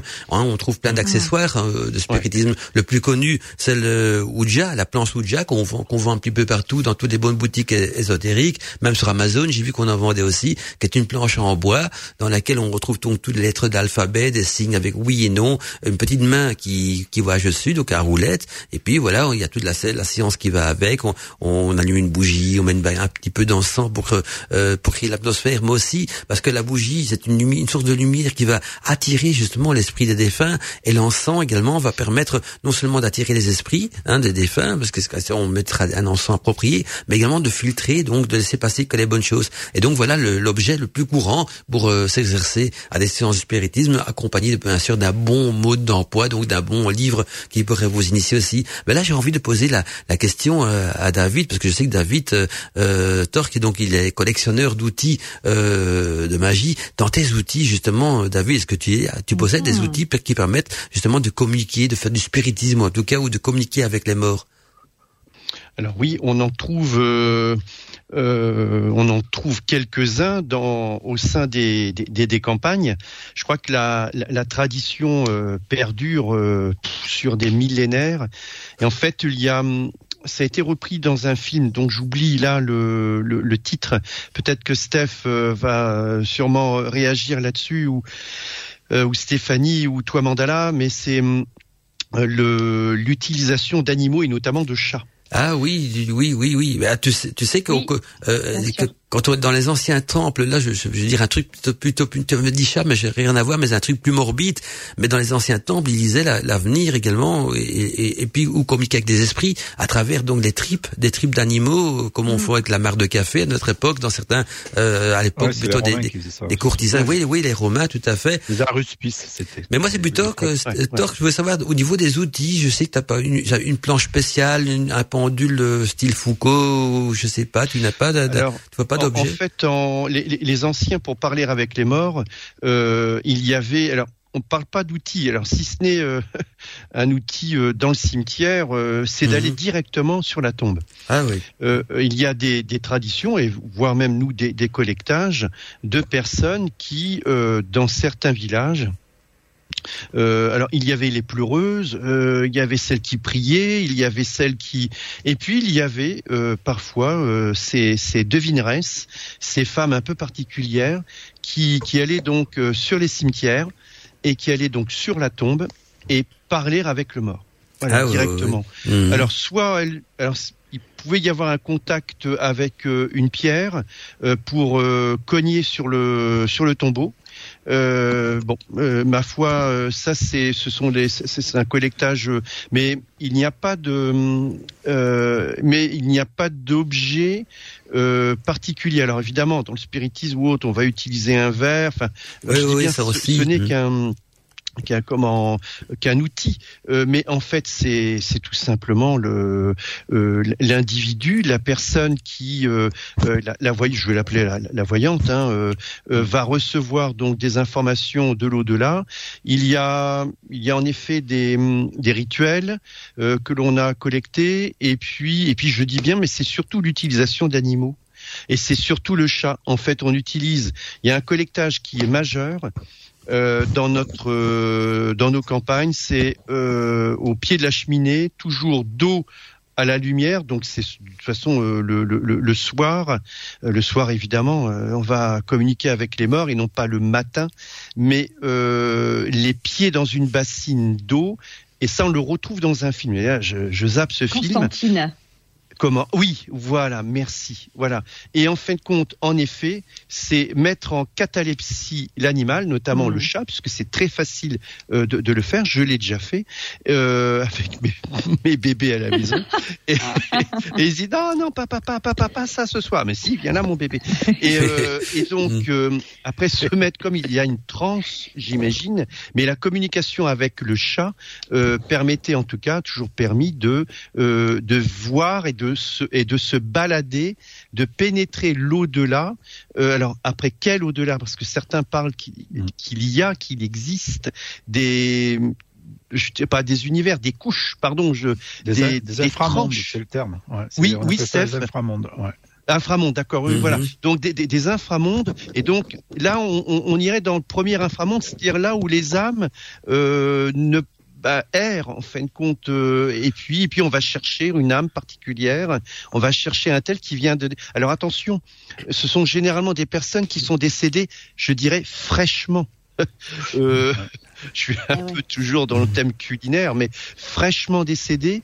Et, et on va chercher une information parce que parce que moi je- on a entendu dire en effet un tel voulait avoir une information sur euh, tel événement de la famille bon tu es décédé tu as tu es parti tu ne nous as pas parlé de ce secret de famille ou bien où as-tu mis euh, tel bijou ou je- un truc de, de perdu d'une clé ou d'un machin et bidule il faut aller dans cet inframonde et puis demander aux, aux, aux- aux décédés fraîchement voilà décédés. Parce qu'après ça va être plus compliqué disent-ils. Et plus compliqué. Voilà on part hein, hein, dans un autre dans un autre euh, monde euh, et une autre tranche de, de, de, de quelque chose. Et là c'est plus complexe.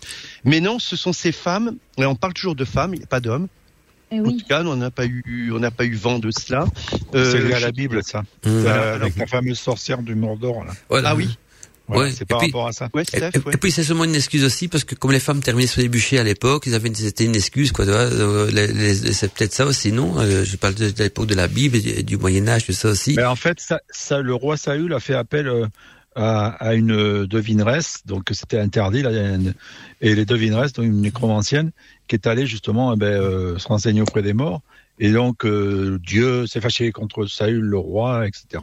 Et donc euh, c'est cité dans la Bible et c'est interdit Mhm. en fait dans le Talmud et c'est interdit de, de, de faire appel donc aux devineresses. Donc euh, c'est pour ça Mhm. que les prêtres et, et chrétiens euh, brûlaient les femmes qui étaient devineresses. Bon, il y avait sûrement des hommes aussi, hein, mais ils passaient entre les mailles du filet, je pense, ou un truc comme ça. Pour, euh, c'est vrai, c'est, beaucoup de, de femmes qui ont été brûlées. Les hommes, parfois, on les pendait hein, quand ils étaient, euh, quand ils étaient. Oh, mais je crois qu'un homme, pour, à l'époque, je parle même de, de l'Inquisition, un homme qui était des, des- comme sorcier, il fallait deux conditions qu'il soit pendu. D'abord, qu'il soit sorcier, bien sûr, hein, parce que c'était pas bien vu par le clergé de l'époque, et aussi qu'il soit un petit peu contre l'autorité. Euh, vous voyez, quand on était autorité, ben, on tend l'éliminer. C'était une bonne excuse pour l'éliminer. Et, et alors que les Oui. femmes, c'était c'était c'était même plus trop atroce parce que là rien que le fait de la soupçonner qu'elle était sorcière, euh, bardaf quoi, je dirais terminé euh, euh, au bûcher aussi. T'as des- donc donc euh, alors que c'est- Fallait les violer avant, hein, c'était quand même c'était partie des obscénités. Oui, voilà, c'était plus, Ouais, c'était plus agréable. Pour l'enlever le démon, tu parles. ouais, c'est pour des l'exorciser quoi, c'est ça. Voilà, c'était Euh, le principe. ouais. C'est c'est- c'est surtout pour exorciser le, le, le démon de celui qui, qui était en celui qui la violait. Putain, Voilà. Euh, Alors, est-ce qu'on peut dire justement, Mandala, euh, que le, le- le- le- bah, l'utilisation en effet d'un exorcisme, euh, eh bien, pour communiquer en fin de compte avec avec les démons qui qui infestent, qui incarnent euh, un, un individu, une femme, un homme, et puis puisqu'il faut il faut qu'il communique le, Mhm. démon également. Ouais, ouais, ouais, tout à fait. C'est aussi une sorte de, de, de spiritisme aussi. hein. Dès que tu communiques avec l'au-delà, peu importe euh, que ce soit l'enfer, parce que l'enfer est aussi un autre univers. Hein, on voit pas certains parler de l'enfer, d'autres de l'au-delà des esprits, que c'est pas c'est pas forcément le même univers.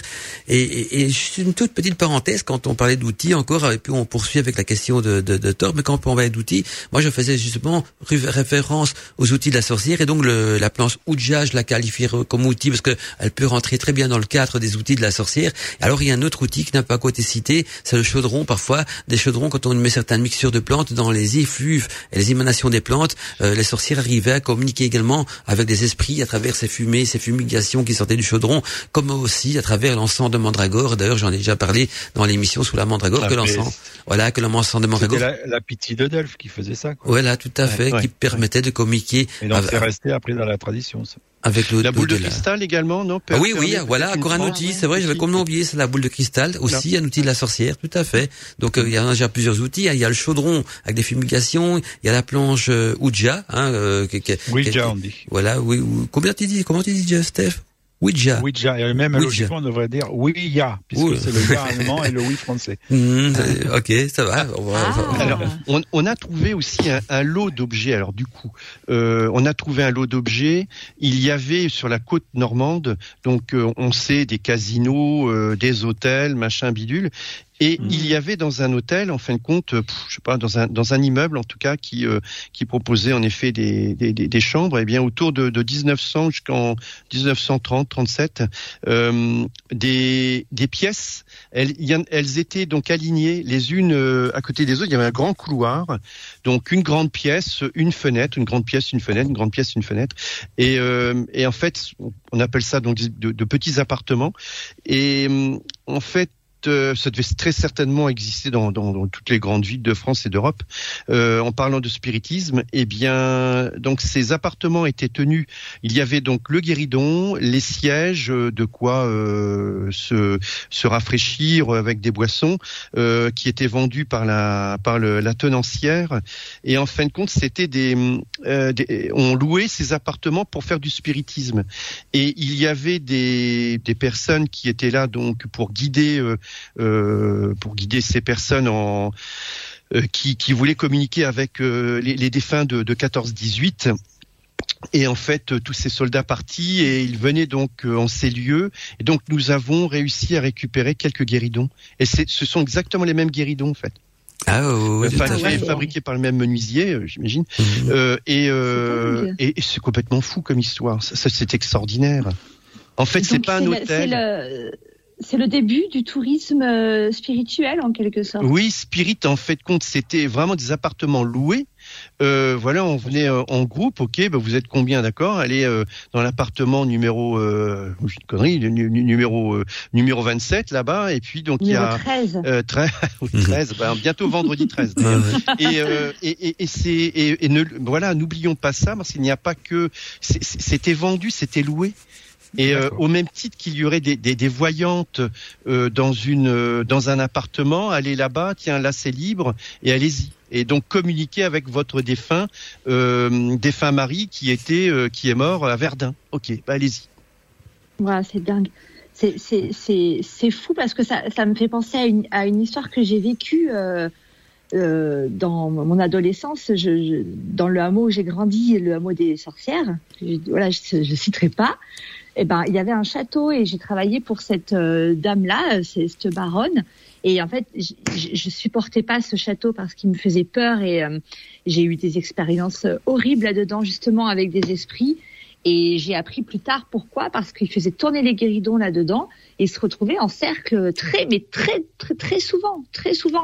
Donc, dans l'aristocratie française, euh, mmh. tout ce qui est traditionnel. mais voilà, et sauf que là, moi, je suis née en 1986, donc euh, c'était toujours au XXe siècle. Tu vois, ça continuait en fait. Ah ouais. Ben oui, parce que c'était des gens qui, qui étaient vieux et qui avaient connu ce que faisaient leurs grands-parents.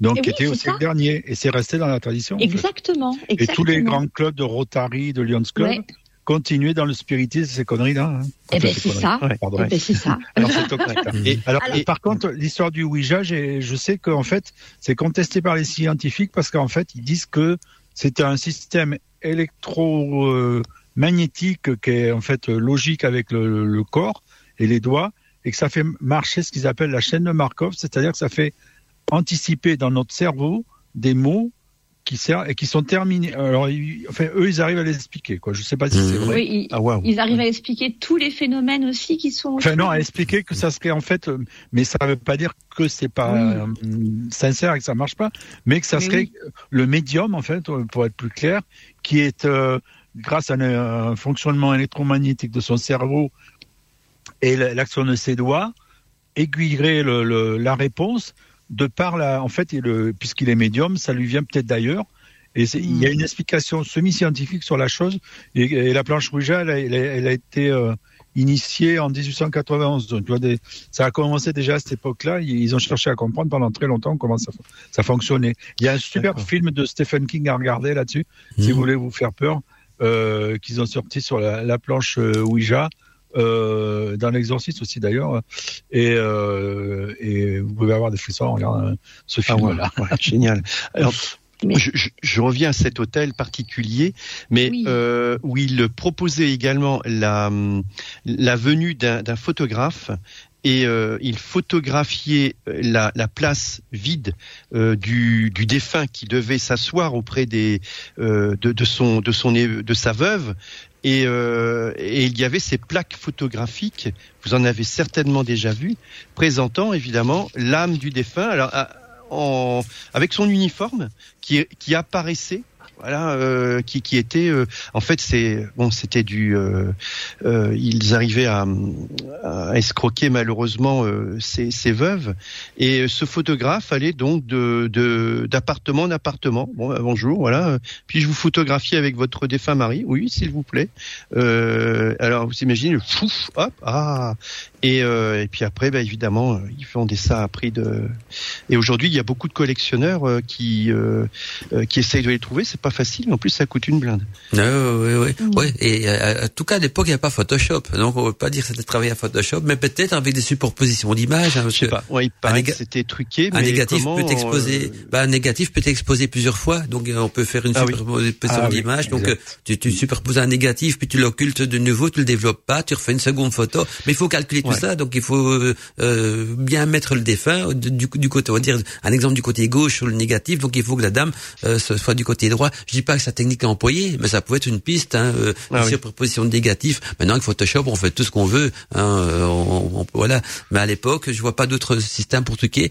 Ou ah parce, que c'est vrai que même s'il y a une apparition de quelque chose, souvent on dit que les apparitions des défunts, ça peut être vu par, perçu par le troisième œil. Donc, euh, est-ce qu'une lentille, enfin un négatif photographique de l'époque arrivera à capter quelque chose? Il faut qu'il y ait déjà un rayonnement lumineux dans ce cas-là.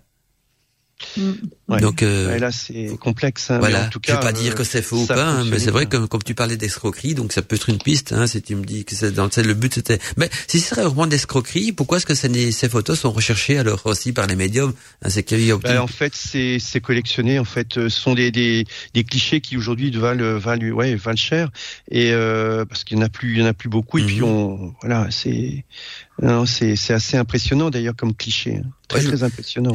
J'en avais déjà pas dans les émissions précédentes, donc je vais pas le refaire aujourd'hui, mais quand j'étais ado, je vous ai déjà expliqué hein, que le, souvent on organisait entre nous des séances de spiritisme, tout ça, et qu'après j'ai arrêté euh, tout cela parce que mon chat, il a fait une de ses crises. À un moment donné, dans une séance de spiritisme, il a commencé à, à crier, à couler dans tous les sens, tout ça. Euh, j'ai traumatisé mon chat, j'arrête.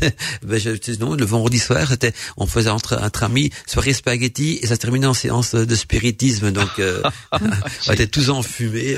C'était incroyable. spaghetti. Non, ah, Et après, le chat, il s'est mangé, n'est-ce pas Ah, ben, un jour, il s'appelait Topaz, mon chat d'époque. Et on, donc, on faisait une petite j'en avais parlé, je sais plus, à l'époque comment il s'est mangé. D'Arcadie, quoi. Donc, on, mais nous, c'était la science du spiritisme du pauvre, on était étudiante, c'était avec le verre retourné, lettre du Scrabble. Donc, on mettait lettre du Scrabble sur une table, le verre au milieu, on mettait notre doigt. Après avoir mangé un bon spaghetti et bu beaucoup de vin, donc on était déjà bien entamé spiritueux, en spiritueux aussi, on va dire ça comme ça. Et donc, on, a, on faisait bouger le verre, tout ça. Et mon sentait parfois un froid euh, ou, ou, des effets de chaleur. Euh, et puis, on avait mis de l'encens. C'était mes tout début, donc je me, on faisait ça pour s'amuser. Mais un jour, on a quand même flippé, hein, parce que euh, on a senti du froid. Il y a des choses qui se sont mis à bouger. C'est là que mon chat piqué une crise. Il a fait, il a couru du divan, euh, il a grimpé les tentures et tout ça. On a vite arrêté, on a remis le verre dans l'évier, on a enlevé les élèves du Scrabble et on avait autre chose. Après, il s'est calmé. Le chat, il allé se dormir dans le divan, mais voilà, on n'a plus trop insisté. Ce qui est, avec, au niveau ça va, on, on, on arrête cette fois-ci, et puis après, on a fait des soirées spaghetti, et puis mais plus spiritisme par après, quoi. Je crois que tout le monde a eu peur. Et puis c'est même dégueulasse parce que moi j'habitais dans un cote à l'époque, donc euh, chacun rentrait dans son cote, et moi je suis resté seul à cette nuit-là avec mon chat dans la nuit, où, la piste on a fait le spiritisme, donc j'avais un petit peu les chacottes aussi, parce que j'étais courageux mais pas téméraire à cette époque-là, je vais avoir quoi, euh, 18, 19 ans, un truc comme ça. Mais voilà, je m'en souviens, et, et or, euh, j'ai passé, passé, je crois que j'ai passé la nuit la plus blanche de ma vie, parce que j'ai pas fermé l'œil toute la nuit. le lendemain, ça va, j'étais bien fatigué, parce que je, je faisais des cours, donc je dormais encore. Je dormais pendant les cours, hein, qu'il y avait mon ami qui donnait des coups de coude pour dire réveille-toi. Hein, je m'endormais. Euh, je, lui avais demandé, hein, écoute, donne-moi des coups de coude, si je vois je m'endors, parce que je dors debout. Donc euh, après, je j'ai pas dormi, mais j'avais des bleus partout, donc pour rester éveillé. Donc euh, voilà, c'est une technique. Donc et c'est cette nuit-là que ton chat est à mort de l'orteil pour te venger? Euh, ça c'est plus tard. Tu te rappelles, j'avais déjà parlé de ça aussi. Ouais, ouais, oui, ouais, ça, ça m'a bien fait rire. C'est comme les croque-morts. Hein, là, non, non, non, il fait souvent ça. Il venait, quand il avait froid, il venait dormir en dessous des couvertures pour être au chaud. Et quand je remuais les pistes, moi je remue beaucoup en dormant, hein, ça l'énerve. Il croit que c'est pour jouer. Un jour, je me suis réveillé. Ah, il, avait mordu, pris mon morteil dans ses pattes et mordu, craque, mais pour jouer, hein, il faut que ça bouge. Il, il prend ça pour une souris ou je ne sais pas quoi. Je m'en souviens. Là, là, j'ai poussé un de ces cris lugubres que tous ceux qui, tous les les autres côtes ont demandé qu'est-ce qui se passe là. Euh, je crois qu'il y a même quelqu'un qui me toquait à ma porte. Ouais, c'est tout allait bien. Non, non, c'était, oh, c'était le bon. Le, quand j'étais étudiant, on, on, a fait, on faisait 400 coups dans, dans le milieu de l'occulte aussi, quoi. C'était mes premiers pas de, de sorcier. Hein, euh, voilà, donc euh, euh, je testais un petit peu tout, comme tous les, les jeunes. On a envie de, d'essayer tout ça. Mais c'est bien qu'on a parlé de tous ces objets, parce que c'est vrai qu'on les vend encore. Beaucoup d'objets qui sont en vente. La boule de cristal, on en vend. Des, hein, les, des planches de Ouija aussi. On peut très bien les exposer au rayon de la pleine lune. Et puis, je crois qu'il y a des, il y a, même des planches. J'ai vu des planches Ouija, Oudou. Maintenant, ils sortent même aussi. Donc, tu as les traditionnels ah. avec le soleil et la lune. Et t'as des Oudou également. Vous avez vu les, les planches Oudou avec des têtes de mort et des trucs comme ça dessus? Oui. J'en ai vu, j'en ai vu sur internet en, vente, euh, donc euh, je trouve ça lugubre comme cette, cette planche-là. Les, les, autres ça va, il y a soleil, la, la lune, il y a, il y a oui, non, il y a les, il y a les lettres de l'alphabet, tout ça. Euh, j'en ai jamais eu, hein, je vous le cache pas, j'en ai jamais eu. Je, à un moment donné, quand j'étais ado, je pense en acheter une, et puis avec mon histoire du verre, j'étais vacciné, j'avais plus besoin de tout ça, quoi. Donc, aussi, euh, j'ai moins, j'ai moins joué avec tout ça. Je, maintenant, je le prends beaucoup plus au sérieux, bien sûr, et j'arrive parfois à avoir des, des, des, des contacts euh, avec d'autres entités quand je fais par exemple des cartes de parce que pour entre entre amis, euh, je pratique parfois la voyance avec des cartes aussi, et donc je ressens des, des choses et, j'en parle hein, parce que je, je, je, suis très sensible à tout ça. Mais hmm. je le fais plus comme un jeu quoi. À l'époque, j'étais, je voyais ça, du côté de la rigolade plutôt, et, maintenant je, je, le fais euh, maintenant avec conviction hein, et j'ai évolué. Mais mais je pense que en passant par là, c'est ce qui, c'est les, les, mauvaises expériences euh, ou les anecdotes que j'appelle à présent qui m'ont donné envie d'aller plus loin et de, de, de, de, comprendre des choses un petit peu plus. Ah, quelqu'un envoie une photo. Mmh. Euh, c'est, Steph, une photo donc d'un d'un esprit. Dans... Tu parlais de ah, fantômes. Oui, oui, photographie. Mmh. Il, y a, la fameuse photo très très célèbre de la de Lady Brown. C'est une photo de fantôme mmh. sur un escalier qu'on cite un peu partout dès qu'on parle de spiritisme et de fantômes. Et euh, elle est hyper connue. C'est un escalier assez sombre et on aperçoit la, forme d'une femme, et ça serait donc le, fantôme de cette euh, dame, euh, d'une lady anglaise, qui mhm. apparaîtrait régulièrement euh, donc dans cette demeure. Alors, en, France, il y a le château de, de Fourgueret, je, je, prononce bien qu'il y a des apparitions aussi. Fourgeret. Fourgeret, plutôt. Fourgeret, oui. Fourgeret, oui. Fourgeret. Et alors, il y a un hôtel euh, très connu. Hein, ils ont tourné dans lequel ils ont tourné Channing, ça vous dit quelque chose? Là, Qui est un, des hôtels le plus, le plus ah, au monde, qui existe vraiment. Aux États-Unis. Voilà, tout à fait aux États-Unis. Donc ils ont, ils ont le, le film Channing est tiré d'une histoire vraie. Oui, c'est le fameux. Oui, Steph. Le fameux humoriste là, qui a, qui a tourné le masque, euh, comment il s'appelle, Jim Carrey. Oui. Il est allé, mhm. il est allé dans la fameuse chambre euh, hantée mhm.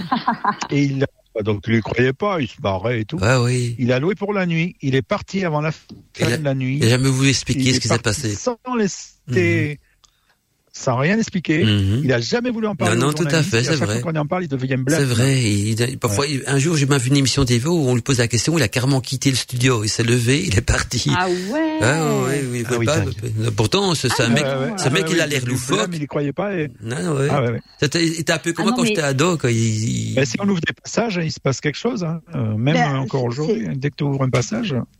Mhm. Ouais, ouais, c'est dingue. C'est euh, si vous avez l'occasion un jour d'aller à Édimbourg en Écosse, et il y a autour de la cathédrale euh, des, des, des, petits euh, des petits stands et c'est marqué Ghost Tour. Et vous pouvez payer votre billet. Ah vous avez une visite guidée en fait du vieux Édimbourg avec les histoires, les légendes. Et puis à un moment donné, on passe aux choses sérieuses. Et là, on passe dans des souterrains en fait, sous Édimbourg, euh, des passages voûtés, euh, bah, comme des catacombes. Et moi, j'y allais comme ça aussi, juste pour euh, pour rigoler. Et je me suis, par contre, là, j'ai j'ai ramené le fantôme en France en fait. Je suis ah. restée avec ah. une entité collée à moi. J'étais très très très malade. À l'Écosse, c'est vrai j'ai été très malade, ouais. Et ah, c'est drôle. Oui, oui, non, mais c'est ça, c'est tout moi, ça. D'ailleurs, surtout, surtout auparavant, surtout auparavant. C'est étonnant dans ces vieilles pierres qu'on trouve des choses comme ça, surtout l'Écosse. Hein, il y a des vrais des... Mais c'est, mais oui, mais c'est, c'est, c'est à l'inverse de la France, l'Écosse, c'est très, euh, au contraire, c'est, c'est un argument de vente, on va dire, alors qu'en France, on, on, en a peur. Mais euh, c'était pour rebondir sur ton histoire où tu disais que euh, au départ, on n'y croyait pas, et puis après, on se prend au jeu, et puis en fait, c'est ça, en fait. Voilà, tu, on... tu visites un truc, tu crois pas, puis, puis en fait, si, tu te rends compte que on est, on est comme Saint Thomas, on croit tout ce qu'on voit, mais quand on l'a vu, on est pris, on est pris dedans, quoi. Je veux dire, hein, c'est vrai. Même si on est crédule au début, à un moment donné, on, ah on, on, est dedans, on accepte parce qu'on l'a vécu. Hein. Mais... Steph, t'as dit on revient en fait sur le problème du, du, du, concret, du réel ou pas, quoi. Est-ce qu'est-ce qui est réel, qu'est-ce qui est euh, ben, on perçoit des choses, mais maintenant, au fait, c'est paradoxe. Voilà, ce qui est compliqué, c'est que chacun va l'interpréter selon son vécu, ses connaissances, ses études, les, livres qu'il a lus, tout ça aussi. Donc on mettra des mots différents. Mais je pense que la mm. perception de nos sens est la même chez tous les humains. On a tous euh, mm. la même perception, mais les mots qu'on va y mettre, les idées, la perception dépendra de, notre culture. On le voit déjà entre nous ici, entre euh, Stéphanie, Steph et, David et même moi-même. On a on a un petit peu fait des études différentes, on a eu des livres différents, on a un parcours différent. On met pas toujours les mêmes mots et on se rend compte qu'on parle la même chose. Hein, c'est vrai quand on on analyse ça plus en profondeur, on parle tous de la même chose aussi. Et donc c'est compliqué parce qu'on on perçoit, mais euh, quand c'est pris par un, on a nos, nos, nos, cinq sens hein, très connus, mais on a le sixième sens qui est le sens de la perception, donc de tout ce qui est par le troisième œil, donc l'au-delà, ça, ça ce qui sert aussi à pratiquer la magie, ce sixième sens, tout ce qui va avec. Et puis on a même un septième sens que la perception du divin. Et, d'ailleurs, c'est les sens et ces sept sens, ils étaient indiqués donc euh, dans la cathédrale de Notre-Dame de Paris par les. Excusez-moi, je tousse. Donc par les vitraux, mmh. il y avait un, vitro, un vitrail qui, qui symbolisait chacun des sens. Alors il y avait le Louis, le toucher, un petit peu comme dans la tapisserie de la, tapisserie de la licorne. Par contre, le, les, les, deux vitraux qui devaient représenter, enfin les deux endroits où se situaient les vitraux qui devaient représenter le sixième sens un qui était donc la, perception du, du paranormal, tout ce qui est paranormal, euh, donc au-delà, magie, donc tout ce qui est euh, hors de ce monde-ci. Et le septième sens, que la perception du divin, n'était pas symbolisé par un vitrail, ils étaient murés. Ça avait été muré volontairement pour, comme ah pour dire, c'est un, un, savoir que les, les, humains ne peuvent pas savoir. Donc il y a que les cinq sens qui ont un, un, vitrail, qui symbolise chaque fois chacun des sens, et le sixième, le septième sens, on voit que des briques, ça c'est muré. Donc ça, ils n'ont jamais mis le, le vitrail, ils ont jamais voulu le mettre parce que c'était interdit. Et donc ça veut dire que c'est occulté, c'est caché, donc destiné euh, aux initiés à l'époque évidemment. Et donc voilà pourquoi est-ce que maintenant euh, chacun y met des mots différents parce que ces deux vitraux-là sont occultés. Donc euh, c'est une manière de, symbolique de dire que c'est occulté à notre vision. C'est pas que la vision qu'il faut percevoir ça, mais avec notre, intuition, notre troisième œil, notre ressenti, notre cœur. Euh, donc, comme dirait le petit prince, de nouveau, l'important se voit avec le cœur et non avec les yeux. C'est ça. Et de toute façon, les, les, les, les ressentis, euh, même si on a des, des, des euh, du un vocabulaire différent, le ressenti euh, de l'humain est le même. Ah oui, tout à fait. On, se met, on peut tous se mettre d'accord sur un ressenti qu'on a tous ressenti au moins une fois. C'est cette sensation de, de, de, de, frisson dans le cou et dans les épaules et sur la tête. Enfin, un, un, frisson avec, avec du froid. Euh, on a, je, je, je suppose peut-être à tort que tout le monde a déjà vécu ça. Ah oui, oui. Enfin, moi, moi, tout Sans se l'expliquer forcément. Ah oui, oui. Mhm. Dans mes séances de spiritisme que j'ai quand j'étais ado, c'était là que j'ai ressenti ça, ce, ce, froid quand mon chat pétait un plomb, on va dire. Mhm. C'est ça. Et, et j'avais. Moi, plus jeune, j'avais fait un rituel un dolmen. J'ai senti ce que tu disais, Stéphanie. Hmm. J'avais fait un rituel. J'ai ressenti ce froid dans dans, dans le dos et un espèce de petit vortex de vent qui s'est euh, mis à se manifester sur ma droite au-dessus de moi. Et ça, c'est comme un petit vent qui commençait à tournoyer. Je suis parti en courant complètement affolé.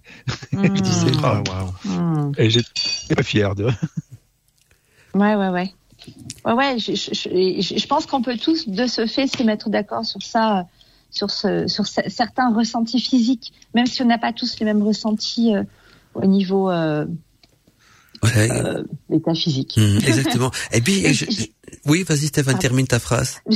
J'aurais une question après, en fait, au sujet du, de, de la planche Ouija. Voilà. Mmh. Ah ben vas-y, pose ta une, question. question pour moi et aussi pour les auditeurs. Vas-y, pose ta question. Et après, on va entendre eh la, nécromancie, après, ce que j'ai promis à Steph d'en parler aussi. Donc, euh, bon, on va d'abord parler de la Moi, je voulais parler de la continuité de Stéphanie. De la quoi? Quoi, Steph? Ah bah attends.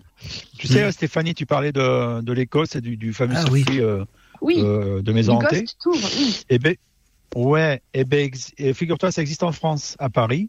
Oui, mais j'ai vu Il y a Jacques Sergent qui, ouais, qui le fait, qui fait visiter six maisons hantées de Paris. Oh. dont une ah qui a inspiré la, la, fameuse maison hantée de Disney, qui, euh, quand on la voit, tu as l'impression d'avoir cette maison hantée, ça te donne des frissons. Donc, tu as la oh. maison hantée de l'avenue Frochot, euh, où a habité, euh, euh, comment s'appelle, euh, Sylvie Vartan à un moment donné. Elle, elle a rendu la maison euh, parce qu'il s'est passé des choses pas très nettes. Euh, à la chapelle Notre-Dame de la Consolation aussi, qui est pas loin de, euh, Ah ouais. de du fameux. Oh, j'en ai un le- paquet des sites comme ça. Oh, Même, bah, même- Versailles à Paris, Ouais. hein, il paraît que c'est aussi anti-Versailles, non J'ai entendu dire aussi qu'il se passe Un restaurant qui s'appelle chez Hubert, pareil. Mhm. Ouais, la rue maudite d'Erlanger, alors celui-là, c'est hyper connu.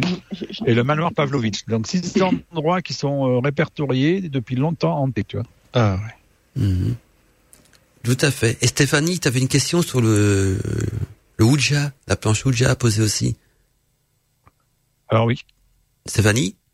Ah, on l'a perdu, je l'entends plus. Ah. Ah. ben oui, c'est déconnecté, bah, elle va revenir, je vais essayer de la récupérer. c'est le problème de connexion, donc euh, la question. En fait, nous, pas- en attendant de récupérer Stéphanie, je vais... Ah Oui, ben elle est revenue. est. Je- je- on, on- Ouais, elle est revenue. On a été coupés, On te revoit. Ah, c'est les connexions On- Internet. On, on parle d'esprit, euh, Voilà. euh, on est coupés, quoi. Ah. Il y a, eu- il y a un problème de bande passante entre l'au-delà et Internet et une euh, interaction. C'était quoi ta question, Stéphanie, sur... euh, Alors oui, sur la planche Ouija, parce que j'ai l'impression, alors je, je pose ma question comme euh, comme une, une, une débutante, Je- je- j'ai l'impression qu'à chaque fois qu'on aborde le sujet de la Ouija, il y a toujours des commentaires euh, et des expériences un petit peu sombres qui mhm. apparaissent. Et ma question est euh, comment peut-on utiliser cette euh, cette planche euh, en toute sécurité justement pour pas Ah. avoir à vivre ce genre Alors, de choses je, moi, je, chacun, même euh, pourra y donner sa réponse. Moi, j'ai la, la mienne toute faite par expérience et puis parce que j'ai lu beaucoup de livres là-dessus aussi. Il faut prendre ses précautions. D'abord, quand on fait une planche Ouija, il faut déjà d'avoir avoir au départ des bonnes intentions. Hein, on est bien d'accord, l'intention pour laquelle on l'a fait est importante. Et les personnes qui sont autour de vous, si vous le faites avec d'autres personnes autour de vous, d'avoir aussi avoir des bonnes intentions et, et- prendre ça au sérieux. Bah, pour filtrer, il faut filtrer un petit peu euh, ce que vous allez appeler. Et donc euh, là, il y a des encens. Il y a des encens, justement, des encens de purification à barre de sauge ou même de mandragore ou quoi que ce soit, qui vont permettre de, de faire un petit peu comme une sorte de filet. Ça veut dire qu'ils vont laisser passer que les bonnes entités et filtrer les mauvaises. C'est ce que les anciens ils employaient justement. Et le problème, c'est que quand une planche, euh, une, une séance de spiritisme tourne au vinaigre ou au boudin, comme on dit, parce qu'on n'a pas pris toutes nos précautions. Ça veut dire qu'on n'a pas mis l'encens qu'il faut pour euh, créer une atmosphère de protection. Euh, une bougie aussi, une bougie magnétisée, va sera une, une lumière euh, qui va justement attirer des bonnes entités, des, parce qu'il y a des entités qui sont attirées par la lumière et il y a des entités qui ont peur de la lumière, des entités plus sombres. Hein, euh, voilà, donc une lumière c'est important aussi, euh, une, de l'encens, euh, être bien dans son corps, hein, être purifié. Si on sait prendre un bain de purification, c'est encore mieux. Au fait, il faut préparer une séance de spiritisme comme on prépare un rituel? Pour les mêmes raisons, pour qu'un rituel ne soit pas foireux, ne tourne pas au vinaigre ou qu'on n'invoque pas des mauvaises entités, Ouais. il y a le bain de purification, il y a les encens, il y a les bougies, il y a tout ce qui va avec. Eh bien, c'est là le tort, c'est que beaucoup de jeunes, parce que c'est le vite fait bien faire, le fast-food, hein, on prend le verre, j'ai connu ça aussi, je, je critique ça, mais j'ai fait la même chose quand j'étais à- ado, j'ai fait la même bêtise, et donc on prend pas toutes ces précautions, il n'y a pas tout le rituel qui va avec. Or évidemment, là c'est ouvert à tout. Hein. C'est comme si vous vous criez en rue, hey, oui, oui, est-ce qu'il y a quelqu'un qui m'entend? Tout le monde va vous répondre. Hein. Les gentils, les bons vont, les, les méchants, même le policier va vous dire, hey, vous avez crier comme ça en rue. Hein, donc voilà. Tandis que si on prend ces précautions, donc l'encens pour servir de filtre, filtrer les mauvaises entités et laisser passer que les bons, euh, les bonnes entités, la bougie pour attirer donc les entités qui sont attirées par la lumière et pas ceux qui sont repoussés par la lumière. Et puis le bain de purification, être dans, dans son corps, le faire pour une bonne chose, invoquer des, des entités ou des esprits, des défunts pour demander des choses positives, pas pour pour demander des trucs euh, euh, négatifs. Vous voyez, il y a tout, il y a tout ce qui va avec. Ça, au fait, il faut se dire. Donc, je répète juste ces mots-là. C'est important et là, ça résume tout. Une séance de spiritisme, que ce soit avec une, une, une boule de cristal ou une planche euh, Ouija, je, je, Steve me prononce mieux que moi, mais il faut le préparer Oui. comme un rituel, quoi, comme si on préparait un rituel de magie, comme n'importe quel rituel. Et c'est la même chose. Hein. C'est- Si vous faites un rituel n'importe comment, sans les précautions, les encens, les bougies, tout ce qui va avec, la purification, ça, ça peut ouvrir les portes à tout. Hein. Et il y a des mauvaises expériences aussi bien dans les rituels de magie, quand ils sont mal faits, que dans les séances de spiritisme. Est-ce que ça répond à ta question, euh, Steph, et Fanny Puis je laisse la parole aux autres aussi. Ils ont peut-être aussi des trucs à rajouter à tout ça aussi, David ou Steph?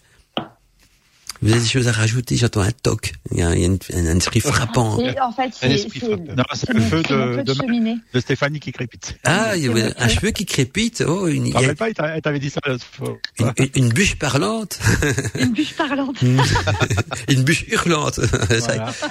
crépitante. Euh, ouais, voilà. Donc, je sais pas si Dork, vous Ouais. savez, vous avez quelque chose à rajouter. Qu'est-ce qui peut, selon vous, faire partir en, en eau de boudin, on va dire, une séance de spiritisme? Bah, j'ai- euh, J'ai toujours aperçu, enfin le aperçu, euh, constaté en fait qu'il faut euh, appeler l'esprit et le- lui demander de repartir de façon apaisée. Voilà. Mhm. Faut pas faire ça à la vas-y que je te pousse Ah ouais. euh, euh, en rigolant et tout. Voilà. Donc euh, il faut s'entourer de. C'est un peu comme une prière en fait. Oui. Tout à Voilà, fait. Oui, oui, voilà, la les- prière aussi. quoi. Tout à fait. Là où la vocation. Oui, vous avez remarqué, j'essaie de rester poli. Je dis en eau de boudin, je dis pas dire en couille, hein, on est bien d'accord. Donc, euh, j'essaie de rester poli. Donc, euh, bah, c'est vrai. Là, Mais je- euh, le, il y a, le centre Spirit il- sur Internet, ils ont, ils montrent des exemples comment ils font. Nous demandons à l'esprit de bien vouloir venir, etc. C'est, on n'est pas dans la provocation, mais sinon t'attires que les fous, quoi. Donc, Ouais, ouais, ouais, tout à fait. T'attires Zozo et compagnie, quoi. Donc, faut, hein. Oui, puis on peut Ou rajouter aussi euh, de venir euh, dans l'amour et la lumière. Ouais, ben voilà, tout à fait. Donc être un esprit sain, être bien dans son corps et Mm. avoir des bonnes intentions. Oui, oui, l'amour, la lumière et le bain de purification aussi, parce que là on peut purifier son corps, son âme et son esprit. Donc euh, c'est une... Enfin, le verbaliser, cette phrase, le verbaliser pour l'esprit, en fait. exactement, C'est ça, ouais. exactement. Donc euh, Très bien, merci beaucoup. tout est dans l'intention. Quoi, je sais pas si, si David euh, Dork il a encore envie de rajouter un petit truc. Bah, bah, en fait, euh, je crois que c'est surtout euh, lorsque l'on nous sommes dans, dans la jeunesse, c'est euh, c'est de le faire un peu euh, follement. Je veux dire, Ah il faut, oui. Mm. ouais, tiens, par curiosité, ah, c'est rigolo, tiens, on va faire ça. euh, On est on fait ça maladroit. rapidement, euh, on s'amuse. Mhm. Et en fait, c'est pas, c'est. C'est une fait, à, C'est une science et c'est un art. Mm. à son détriment, quoi. En Ouais, fait, tout euh, à fait. et, et, et en fait, faites-le évidemment sérieusement euh, et, et acceptez de, de dire non. Je refuse de, de, de, de le faire si on le fait euh, comme ça par euh, par connerie en fait. Donc, euh, et il faut savoir dire non. Et puis euh, et puis se dire, euh, bah, prenons le temps. Mais ça, c'est quand on est euh, un petit peu loulou. Euh, voilà, allez, on est tous entraînés par la, le copain, la copine, et puis Ouais, euh, ouais. là-dessus, il y a eu peut-être un verre de gin ou Du vin. cocktail, Moi, à l'époque, c'était du vin.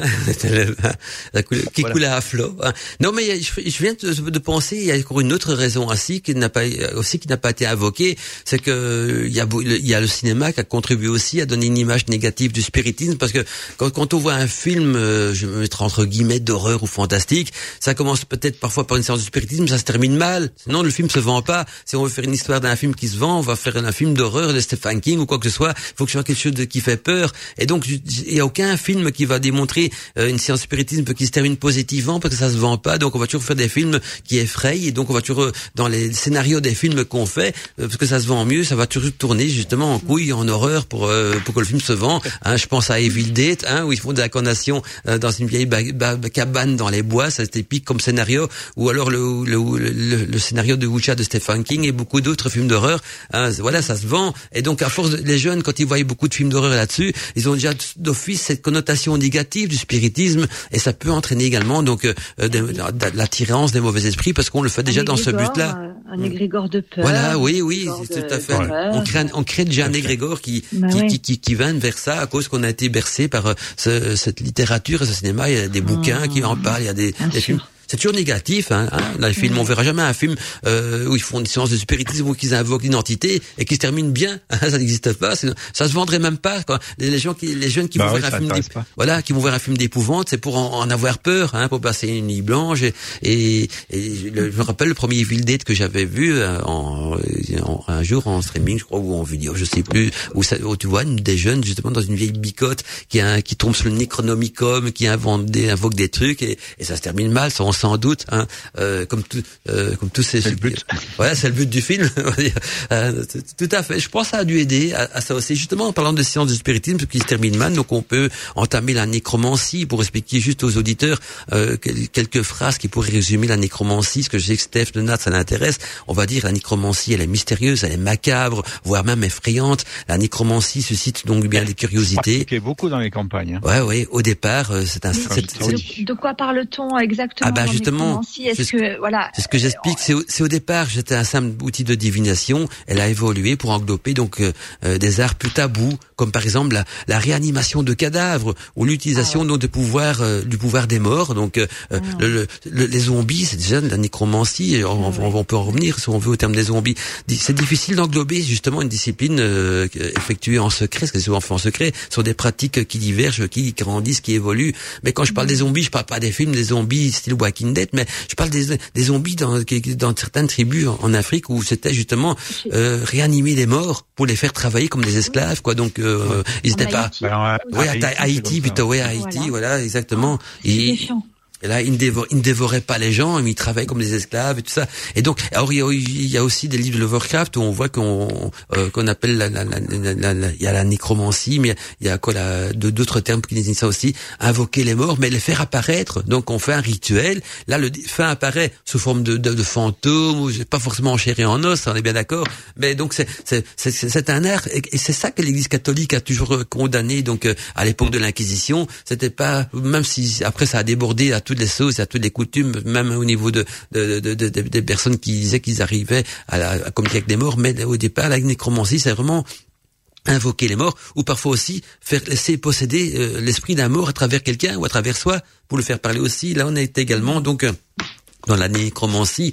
Alors, je sais pas ce que vous en pensez de ça, mais c'est un art qui existe également, qui fait aussi partie donc de l'invocation des morts, mais plus lugubre, plus noir, ce qu'on peut faire apparaître. C'est en fait sur le sur le, la croyance des Grecs. Euh, puis ça vient du, mot grec nécromancia. Mhm. euh, donc la, la nécros c'est le mort. Mhm. Euh, tout à fait, la, mort. Mhm. Et, man, et mantia ou manteia, c'est la divination. Donc des voilà, il y en a des tas. Communiquer avec les morts. Ouais, ça se pratiquait en fait parce qu'on, comme les morts étaient dans l'inframonde et n'étaient ni avant, ni après, ni dans le futur, ni dans le passé. Ouais, ils sont hors du temps. Mmh. hors du temps, mmh. il pouvait voir, tout voir, le passé, le présent, le futur. Euh, il y a le philosophe Hegel qui a repris euh, le, principe euh, justement, est-ce que le temps est circulaire ou linéaire? Bon, Il a soulevé le, sujet à l'époque. Et donc les, Grecs, ayant compris ça, faisaient appel aux morts pour acquérir des forces magiques, des pouvoirs magiques contre les humains, pour euh, je sais pas, s'enrichir et autres. C'était le principe à l'origine. Mhm. Et c'est Strabon qui en parle. Euh, donc c'est un, un, latin, Strabon, euh, qui est arrivé bien, bien plus tard, et qui parlait du fait qu'aussi les Perses le, utilisaient ces, ces méthodes-là, donc des Syriens, quoi, Syrio-Perses, dans cette région-là, c'était beaucoup pratiqué. Et évidemment, probablement, euh, puisqu'on a entendu, parler, euh, les Égyptiens, mais aussi les Tibétains aussi pratiquent de la nécromancie. Hein, euh, le livre des morts. Euh. Voilà. Hein. Bah oui. Donc euh, c'est c'est quelque chose qui est intemporel, on pourrait presque dire. Et donc dans nos campagnes à nous, ben, ça se pratiquait. alors, il fallait un clou de cercueil, il fallait plusieurs choses. Il fallait saigner. Alors on sait bon, on, saignait plus les enfants à l'époque. Donc on saignait un poulet. Euh, qu'on attachait à l'avance, les pieds en l'air, enfin les pattes en l'air, euh, dans un endroit sombre. Et puis on est, on, est, on passait un coup de couteau dans le dos de la poule pour qu'elle souffre pas, euh, sur derrière la tête. Et puis le sang coulait goutte à goutte. Et pendant ça, tu faisais ta cérémonie avec ta chandelle et, tu parlais doucement comme ça. Donc c'était voilà, c'était des trucs assez sordides. Et puis les livres. J'ai assisté à ça, moi, gamin. Ah, J'avais un petit peu. Euh, les livres, hein, Steph? J'avais rien dit, mais bon. Dis, Steph, dit fais ta prière. J'avais fait ma prière à ce moment-là. Les livres de magie noire sont remplis hein, de rituels de ce style de nécromancie. Hein, les livres de magie noire. Les livres de magie noire, ça a été créé volontairement euh, à l'époque de John Dee, euh, Elisabeth Ier et avec Edward Kelly. C'était justement pour euh, rentrer contre ce, ce principe eh ben, de sanguinaire et puis euh, très sombre des, des, des populations antiques et germaniques. Donc euh, John Dee a, a, créé un peu le principe justement d'appel aux morts par des rites, etc. Ils ont changé un peu les choses et c'est un peu le, le principe de la de la magie moderne qu'on vit maintenant, en fait, les appels aux morts, les planches et tout ça. Ils ont essayé un peu de moderniser la chose, d'en faire quelque chose de moins sordide, quoi, à l'époque. Ouais, ouais, Oui, ça, ça commencé. Il y avait. Pardon. Vas-y, vas-y, vas-y. En, en, en, termes de, de, de nécromancie, je, je pense qu'il faut aussi pas oublier la, la volonté du mort lui-même de venir euh, communiquer quelque chose. Euh, je, je, dis ça parce que euh, parce que j'ai pas mal de il m'est arrivé des, des, histoires de dingue avec des, des, des, défunts en fait. Et une seule fois, ça m'est arrivé que le défunt parle avec ma avec ma voix, enfin qu'il se serve de mon corps. Et c'était au cours d'une cérémonie chamanique justement. Ah, oui. Donc là, la porte était très très très très ouverte et évidemment Mm. Euh, on était, euh, on était dans, dans, un contexte vraiment particulier et ça m'est arrivé qu'une seule fois. Et c'est assez étrange parce que c'est très lumineux. Mm-hmm. C'est, euh, je, je, sais que les gens autour de moi, il y a, on va dire 60% des gens qui étaient effrayés, enfin qui ont été effrayés par la suite et qui m'ont tourné le dos complètement. Oui, par crainte. Et, oui, oui, non, mais mm. c'était, ça peut être terrifiant. Et en oui, parce qu'en fait, ça, ça, ramène à la réalité les gens qui, qui n'y croient pas, quoi. Ça... C'est ça, mais mm. ce qu'on a vécu nous, c'était en fait un, triangle entre la, la, défunte amie, mon amie et moi. C'était comme si toutes les trois on avait ouvert un truc ensemble. Et c'est pas juste la médium avec le défunt. Enfin, je, vous parle de ça parce que c'est un témoignage qui peut peut-être parler à, aux auditeurs aussi, de se dire que quand on fait une séance comme ça, que qu'elle soit prévue ou pas, hein, ça, ça, peut arriver aussi spontanément. Donc ça c'était le cas d'ailleurs il, se passe un truc avec la personne aussi qui est demandeuse en fait. Mhm. il y a une porte, c'est une porte d'amour qui s'ouvre. C'est la nécromancie aussi, hein, en quelque sorte, ce que décrit, décrit Stéphanie que tu as vécu, c'est la nécromancie. Quand elle est possédée par un, un esprit, on, ça rentre également donc dans le cadre de la nécromancie. Donc tu as participé à une séance de nécromancie, comme Steph aussi d'ailleurs, hein, Steph?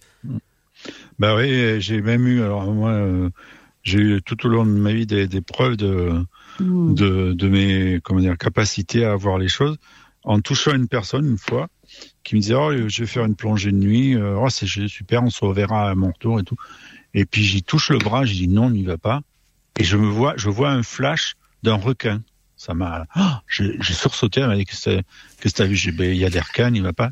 Et la pauvre eh ben euh, ils ont plongé plongé de nuit avec le club c'était une trentaine de personnes et tout le monde est remonté sauf elle. Et ils l'ont ah. retrouvée euh, le lendemain euh, sans la tête. Elle avait été mangée par le requin. Dévorée. Et je l'avais vue en flash. Et euh, ça m'a... Voilà. Donc, comme quoi, ça n'est pas que des, des, illusions. Non, et donc, je me méfie de mes trucs. Quoi. Je fuis les gens souvent parce que j'ai pas envie d'avoir cette vision. Ben voilà. Mmh, là, ben, moi, moi j'ai vécu ça quand j'étais étudiant aussi, la nécromancie à travers une autre personne. Euh, je, je, je, sais que il y avait un examen très important, c'est un examen oral, donc devant un jury, euh, pour vous montrer un petit peu l'ambiance. moi, je, à l'époque, parler devant devant un public, je flippais. Hein. Donc il y, y a, les profs, des profs et des, et des personnes haut, placées, des écrivains, tout ça qui sont devant une table, hein, chacun avec leur verre d'eau, en train de vous écouter. Il faut venir euh, défendre son mémoire devant eux. Hein, la mémoire. Et derrière, n'importe qui peut assister, n'importe quel étudiant peut venir euh, des autres classes, même même des, des, invités, des amis, des passants. Donc euh, derrière, il y avait un, public d'Armada. Il y avait les tout des des, des, des hauts placés, des, profs, des, des, des, caricatures de des, des, des, personnes, des scientifiques, des médecins, enfin euh, le saint psychologue, ça qui est devant devant moi. Je veux défendre mon mémoire. Et je paniquais, je disais ça à une, une amie de, avec qui je faisais mes études, donc qui, faisait le, même cursus que moi. moi, je le sens pas, j'ai pas, je, je suis pas à mon nez, j'ai pas envie de passer cet examen. Je vais flipper, je vais perdre mes moyens. J'avais tout étudié, mais devant des, des, des parler en public, je sais pas, j'ai pas l'habitude, j'ai jamais fait ça de ma vie. Et, et, et puis t'as vu le monde, j'avais été voir, j'avais ouvert entre en, discrètement la porte pour voir s'il y avait du monde. Pas, c'était bourré. Je dis, mais en plus, je tombe, je tombe un jour où il y a plein de monde, que c'est tiré au sort. Évidemment, donc au début, il y a pas trop de monde parce qu'au début c'était le lancement des, des, examens des défenses de jury, donc il y a pas trop de monde. Mais après, donc euh, plus, plus, plus, les jours avançaient, plus ça se remplissait. J'ai oh là là là là, je je je je, je j'y arriverai pas. Et mon ami, euh, enfin c'est une amie que je, je, qui me disait à l'époque, écoute, euh, m'appelait par mon mon prénom, dit n'aie pas peur, j'ai rêvé de toi cette nuit. Une entité m'a dit que tu que tu que allais surpasser et, et, et, casser la baraque, tout va bien se passer. Elle m'avait dit ça, j'y croyais pas. Je, ouais, elle me dit ça pour me réconforter, tout ça. Non non, vas-y, tu peux peux y aller, ça va se passer très bien, j'ai confiance en toi, je sais que ça va passer, je l'ai rêvé cette nuit, je sais comment ça va se dérouler. J'ai été, et c'est vrai que je, je, je tremblais, hein. j'ai bu un verre d'eau, parce que je, je tremblais de, Après, je commençais à, comme j'avais étudié, je, je, je me disais pas d'erreur, donc je commençais à expliquer mon, mémoire, on posait des questions. Alors, euh, là, là j'ai commencé à prendre confiance en moi, c'est quand un, membre du jury m'a dit, ah ben, euh, là, tu viens de répondre en même temps à ma deuxième et ma troisième question aussi, donc c'est, donc, il y avait encore deux autres questions, j'ai pu à te demander, est-ce que tu viens répondre à mes deux autres questions? En même temps dans, dans une seule réponse. Alors j'ai pris, pris confiance en moi. C'est vrai que après ça tout seul et j'ai réussi et je veux parler. J'ai même très bien réussi et elle, elle m'a dit que ça serait exactement passé comme je l'ai vu en rêve, mot pour mot. Elle m'a promis, elle m'a dit. Et donc j'avais vécu ça et j'ai eu ça plusieurs fois avec ma avec ma femme aussi. Un jour j'avais dû passer un examen et on avait fait le même rêve la nuit. J'ai rêvé ça. J'ai deux, deux examens. Ah j'ai fait la même chose que toi. Dans ton rêve, c'est identiquement la même chose que le, euh, le réveil avait oublié de sonner. J'étais descendu en bas euh, voir mon. J'avais un vieux coucou à l'époque en, en, bas. Et lui, il allait encore. Elle a rêvé la, même chose identiquement. Il y a des trucs incroyables. Et, et tout ce que ces présages qu'on t'a dit en, en rêve, c'est souvent quand je stresse que ça se passe. Et eh ben ça s'est toujours bien passé. Sauf que là, c'est une amie qui m'a carvé rêvé de moi. Donc quand je stresse, je fais rêver les autres et ils me font des, des, des, de, de, la, de, la, de la mancie, quoi, on va dire, de la, un petit plan nécromancie. C'est souvent des entités qui viennent leur, leur parler dans, dans le rêve. Donc je, parfois, je, je, je, comme je suis anxieux, ça peut arriver que je stresse les, les autres involontairement, bien sûr, c'est dans ma nature. Mais après, ils font des rêves et, et qui me rassurent, comme s'il y a des entités qui disent "Écoute, on va te rassurer parce que ça, ça passe tout se passer mal, donc et confiance." Et euh, c'est vrai qu'après, ça, se passe souvent comme on me le dit. Donc, euh, c'est incroyable parce que moi, je l'ai pas vécu. Donc, je l'ai même pas vécu. C'est d'autres personnes qui viennent me le dire et, et qui l'ont vécu. Et ça se déroule comme ils l'ont vécu. Et mais j'ai remarqué que c'est moi qui occasionne ce, ce, ce stress après lequel ils font un rêve. Euh, vais même pas dire initiatique, mais un rêve donc euh, de nécromancie, comme une entité, de l'au-delà. Et ce qu'ils me disent mot pour mot, c'est comme ça que ça se réalise, donc euh, euh mot pour mot. Donc euh, j'essaie de pas trop stresser les autres, mais je le fais pas extrême. Je suis quelqu'un de speed, de euh, donc c'est un petit peu dans, ma nature aussi. Parfois je peux être zen aussi, évidemment, donc ça dépend des périodes. Mais on voit qu'on approche en fin d'émission. Je vais pas. Alors j'aimerais bien qu'on fait quand même un petit tour de table encore pour voir les bouquins, si vous avez des livres à conseiller pour les auditeurs qui auront envie de, de poursuivre le débat de ce soir des la nuit des magiciens, donc ou qui voudraient s'instruire dans le domaine. Et après donc euh, la tournée des livres, euh, je vais regarder un petit peu le courrier des auditeurs aussi, parce qu'on a eu beaucoup de messages d'auditeurs, enfin quelques messages des auditeurs qui nous souhaitent des bonnes fêtes de fin d'année. Donc je ne savais pas partager en plein milieu d'une émission, parce qu'il n'y a pas de questions par rapport au thème de l'émission, mais surtout pour nous souhaiter les, bonnes années. Donc je vais quand même les passer sur l'antenne aussi. Mais euh, avant ça, donc faire un petit tour de table. J'ai un livre aussi, mais j'aimerais bien que vous deux, pour faire mon petit tour de table, voir si personne d'autre le propose avant moi qui a envie de commencer, dans, si vous avez des livres à proposer aux auditeurs pour euh, justement perfectionner leur art ou en apprendre un petit peu plus euh, là-dessus, sans tomber sur parce que je sais que dans le livre il y a, il y a, il y a de tout, et à boire et à manger, il y a des bons, de très mauvais. Donc je sais qu'entre vous, entre nous, on pourrait partager quelques livres de qualité. Parce que si ça, si ça vous a plu, c'est qu'ils sont bons. Donc voilà. Qui a un livre à proposer? Euh, Stéphanie? Moi, je voulais répéter les titres, les, les titres des des, des, extraits, là, enfin des, des auteurs euh, que j'ai euh, évoqués tout à l'heure. Il y a euh, donc le docteur Charbonnier, son ah essai sur la conscience intuitive extraneuronale. Donc le docteur Charbonnier, c'est un essai sur la conscience intuitive extraneuronale. Voilà, donc je pense que c'est pas mal. Je l'ai pas lu, hein. Euh, par contre, celui que j'ai lu, c'est euh, Il y a quelqu'un dans la maison de Patrice Adaré. Alors c'est écrit euh, c'est écrit tout à fait simplement, c'est clair, c'est pas il n'y a pas de grandes envolées lyriques, mais c'est pas ce qu'on lui demande. Du coup c'est c'est vraiment très facile à lire et très agréable, beaucoup d'anecdotes. là c'était qui aussi? Il y avait bah, Chico Xavier hein, avec nos solars. Mm. Nos solars bien sûr. Et euh, Anne Tufigo, j'ai oublié de noter, pardon, j'ai oublié de noter ses. Je sais même pas si elle a fait des livres. En tout cas, Anne Tufigo, vous tapez sur Internet et vous aurez plein d'interviews, des d'émissions, euh, voilà. Et bien sûr le livre des médiums d'Alan Kardec. Ah, euh, Peut-être je suis passée devant quelqu'un non, non, je l'aurais dit aussi. Voilà. Évidemment, évidemment, euh, c'est la, c'est la base. Il faut lire le livre des esprits exactement d'Alain Kardec. Voilà, il fait 500 pages. tout à fait. Qui a été ressorti en 2002, mais qui est ressorti sans arrêt. Qui est même disponible en PDF. Si vous n'avez pas de sous, vous pouvez le lire en PDF. Voilà. Voilà, oui, tout, tout à fait, mais c'est déjà pas mal. Et toi, Steph, tu as, des livres à proposer? Oh, plein, toujours, comme d'habitude. Ah bah vas-y. donc, euh, Corinne Sambrun, donc, il y a énormément de livres, on en, parlait tout à l'heure, donc, euh, à lire sur, toutes ces expériences, c'est très intéressant à lire. Euh, Eliphas Lévy, bon, euh, qui est vieux comme, comme Hérode, hein, 1854-1861, dogme et rituel de haute magie. Alors, vous avez là-dedans des choses intéressantes à lire, euh, parce qu'en fait, bon, c'est un peu le, les débuts de, de, de, tout ce qui intéressait à l'époque euh, toute l'école basée sur euh, le, le, la haute magie. Donc, il y en a énormément hein, qui, qui, ont défilé jusqu'à euh, la Golden Dawn et puis euh, tous, mmh. les, tous les auteurs qu'on connaît. Euh, il y a ça. Euh, Qu'est-ce qu'il y avait d'autre que j'avais dit que il y en a tellement que euh, Stéphane Alix, évidemment, l'expérience qui raconte euh, l'histoire en fait de, de, son père avec qui il peut rentrer en contact. donc c'est à dire aussi sur l'histoire. C'est pas de la nécromancie, mais voilà. Mmh. Donc c'est une expérience de, de, de preuves de, de, vie dans l'au-delà, quoi. -hmm. euh, voilà. Il y a qu'est-ce qu'il y a d'autre encore d'intéressant? Euh, bah, Tout ce qui est lié à il y a des auteurs, des auteurs euh, anglo-saxons. Bon, il y en a énormément aussi, mais moi, bon, c'est peut-être pas. Euh, il vaut mieux rester dans ce qu'on connaît nous. Il y a John Dee. Sinon, il y a ouais. le livre de John Dee. Je sais pas si on sait quoi en trouver euh, à notre époque. Euh, John Dee, si si, c'est réédité, mmh. mmh. mais bon, sous différents titres. À la limite, ceux qui sont intéressés, ils m'envoient un message. Je leur donnerai des titres intéressants à voir. Il y a la jeunesse de la nécromancie, donc de Sylvie Villatte. Euh, qui, qui est plus disponible, mais bon, c'est, si vous pouvez le lire dans des bibliothèques éventuellement.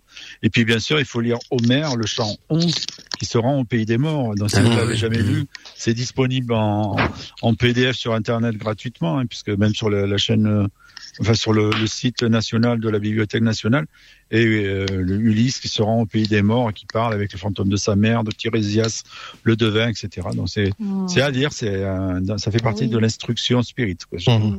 Voilà. Fait, merci beaucoup. c'est parfait. Le, le, le, rôle des légendes. Tout à fait, c'est la base de notre civilisation. Mmh. Hein. Donc Échille, les Perses aussi, euh, mmh. Samuel dans la Bible aussi, donc l'histoire de de Saül, chapitre 10, euh, 28, euh, donc qui parle avec la fameuse nécromancienne d'Andorre. Et puis euh, aussi euh, rappeler le, le fait que euh, ben la, la franc-maçonnerie est née du fait de, de, des guerres de religion. Les élites en avaient marre de se faire massacrer pour des rois et des papes qui n'en rien à faire. Et ils, ont ils sont partis du principe eh ben, qu'il fallait un peu remettre les choses d'équerre.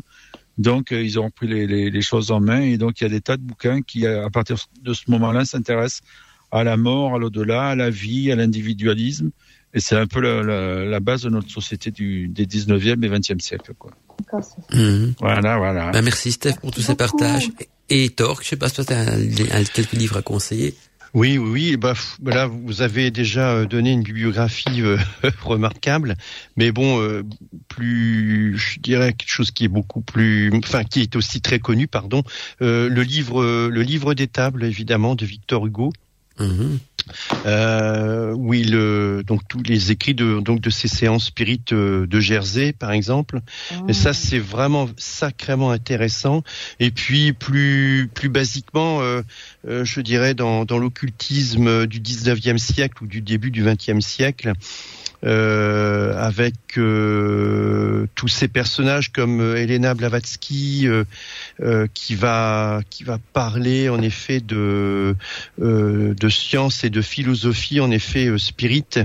Gérard Ancos pardon qui ah, son ouvrage sur la réincarnation. Mmh. l'évolution physique astrale et spirituelle ce que deviennent nos morts qui date de 1912 et puis, euh, et puis deux, deux, personnages que j'aime énormément, euh, euh, Rudolf Steiner euh, avec euh, la science de l'occulte euh, en anthroposophie, et puis René Guénon sur ah, l'erreur oui, spirit. oui, oui, il, il, pose des questions.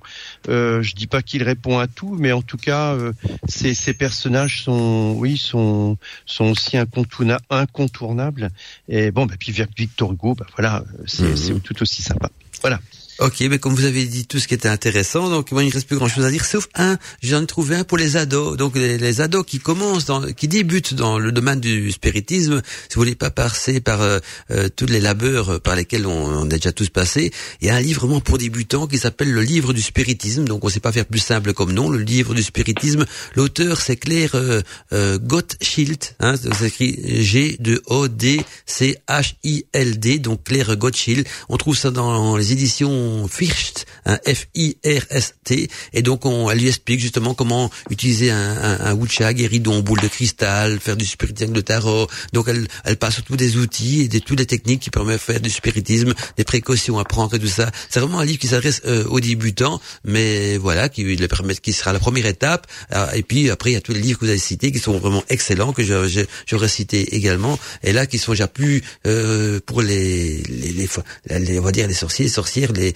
les, ou les, les, gens avertis qui sont déjà fait quelques pas dans le domaine parce que euh, voilà donc il y a pour tout pour tous les goûts. En tout cas ça m'a fait plaisir de faire cette émission là euh, sur ce thème parce qu'il y avait longtemps qu'on avait pu parler et puis de, de, de sujets pareils et puis on a eu des, des quelques réactions d'auditeurs hein, je vais les partager avec vous. Il y a d'abord euh, Roxane de Versailles qui nous dit incroyable et excellente émission ce soir les amis. Des bisous de Roxane de Versailles. Voilà puis vous remettre un petit bisou à Roxane elle sera contente alors j'ai Abby, Abby que je vois des gros bisous aussi, qui, qui nous dit euh, bien le bonsoir l'équipe, juste un petit mot pour vous présenter mes meilleurs voeux pour la nouvelle année et vous remercie également pour l'émission de ce soir qui promet donc d'être très intéressante. Abby toujours à l'écoute. Voilà, si vous voulez faire un petit coucou pour Abby aussi. Ah oui, un gros bisou. Et alors il y a Doudjacker également hein, qui nous dit bonsoir euh, toute l'équipe. Euh, voilà, je vous souhaite donc et mon doux Mandala, toute l'équipe, je vous souhaite une bonne année à tous et à tous les witches de la radio, plein de bonnes vibrations de magie. Le thème de ce soir m'évoque une conception spirituelle propre à chacun, d'une dimension mystérieuse, personnelle et indéfinissable. Ça, ce sont des messages qui ont été envoyés en début d'émission. Euh, voilà, ça serait toujours très sympa. Je vais une fois réactualiser, voir si on a pas eu d'autres, parce qu'il me semble qu'il y en a encore d'autres, mais c'est peut-être des pubs aussi. Ah, si vous faire un petit coucou à Dou Jacker, elle sera contente. Ah bah oui. Oui, oui, oui, merci beaucoup. Merci à tous. Et alors, il y a un message qui s'adresse à Stéphanie, donc euh, qui vient de Roxane de Versailles, qui nous dit Stéphanie, je suis allée en Écosse, dans cette ville souterraine où les gens n'apercevaient pas la lumière et qui étaient atteints parfois donc euh, de la peste. Et elle nous dit que l'ambiance était vraiment particulière. Et l'ami qui m'accompagnait, nous dit-elle, fut traumatisé par euh, cette visite. Nous sommes donc aussi allés euh, au, au, au Dalhousie, hein, Dalhousie Palace, hein, où nous avons passé donc une nuit. Euh, c'est un château écossais réputé donc pour ses hantises et qui est devenu donc un hôtel magnifique avec un accueil génial, euh, ambiance garantie, nous dit-elle, Roxane de Versailles. Merci pour cette merveilleuse soirée euh, avec vous tous. Ah. Voilà. Alors elle s'appelle Roxane de Versailles parce qu'elle travaille vraiment au château de Versailles. Donc euh, ah oui, oui, oui, je crois. Elle est déjà passée. Oui, Roxane, oui. Oui, oui, oui, oui déjà passée. Je crois qu'elle est concierge, si je me trompe pas, ou, ou un truc euh, comme ça, quoi. Elle m'a déjà parlé. Certain. Voilà. Donc tu disais, Stéphanie J'entends. C'était pas avec euh, Alina qu'elle avait euh, échangé Je crois qu'elle déjà vu dans une émission d'Alina et, aussi à l'époque d'Arcadie, elle avait déjà intervenu par téléphone également. Je me souviens dans une autre émission. Alina est avec nous aussi. C'est une émission débat libre antenne euh, avec euh, Michael qui est toujours en, disponible, je crois, sur YouTube, hein, sur la chaîne Arcadie TV. On peut la réécouter. C'est une, émission de, de 3 heures, je crois même, sur le spiritisme, où beaucoup de gens nous avaient téléphoné pour partager des témoignages ce soir-là. C'était c'était génial aussi, quoi. Donc toujours disponible quelque part sur Internet. Donc, euh, si vous allez voir les archives d'Arcadie TV sur YouTube, on peut réécouter donc toutes les anciennes émissions de l'époque de Radio Arcadie. Euh, voilà, qui, et il y en avait une justement sur le sur, le même thème qu'aujourd'hui. Donc, on avait parlé déjà à l'époque de réincarnation, de l'au-delà et du spiritisme. On avait invité, je sais plus trop qui. Je crois qu'on avait invité euh, une personne qui était spécialisée dans le domaine aussi, parce que dans les débats libres antenne, il y a toujours un invité qui était là pour lancer le, le, le débat. Mais je me souviens plus, il y a tellement longtemps, parce que ça a duré dix ans l'aventure de Radio Arcadie, donc on a fait énormément d'émissions en dix ans, donc je sais plus trop de laquelle il s'agit, mais elle existe sur YouTube, ça je suis sûr certain. Mais voilà, c'était le petit mot de la fin, donc le coucou des auditeurs. En tout cas, avant de vous laisser la parole, je tenais encore à vous remercier donc euh, euh, pour cette nouvelle année d'être toujours présent donc euh, dans la nuit des, magiciens. Il y a Marie qui malheureusement n'a pas su être là avec nous parce qu'elle est pas bien, elle a chopé le Covid, comme voilà, on lui envoie plein de gros bisous, plein de bonnes pensées, ce qu'elle nous écoutait ce soir. Donc elle sera de retour bientôt Hein, je pense qu'elle sera de retour euh, d'ici euh, deux, semaines pour Bienvenue en Arcadie avec Alina. Alina qui va rejoindre aussi l'équipe de l'émission Bienvenue en Arcadie. Donc euh, voilà, à la place de Delaïne, parce que Delaïne ne vient plus pour des raisons personnelles également, et donc euh, Alina va la remplacer. Et donc je pense que Marie sera de retour aussi, Marie Roux, euh, pour Bienvenue en Arcadie. En tout cas, en tout cas Marie Roux, t'envoie plein de gros bisous et surtout soigne-toi bien. Saloperie de Covid, on pense toujours qu'on en est débarrassé. Et toujours là, David aussi, un Torque également a chopé le Covid et Steph aussi. Hein. Stéphanie, je ne sais pas, t'as chopé le Covid, Stéphanie ou pas depuis je, ne sais pas du tout, hein, franchement, mais j'ai une extinction de voix pendant deux semaines. Ça a été violent.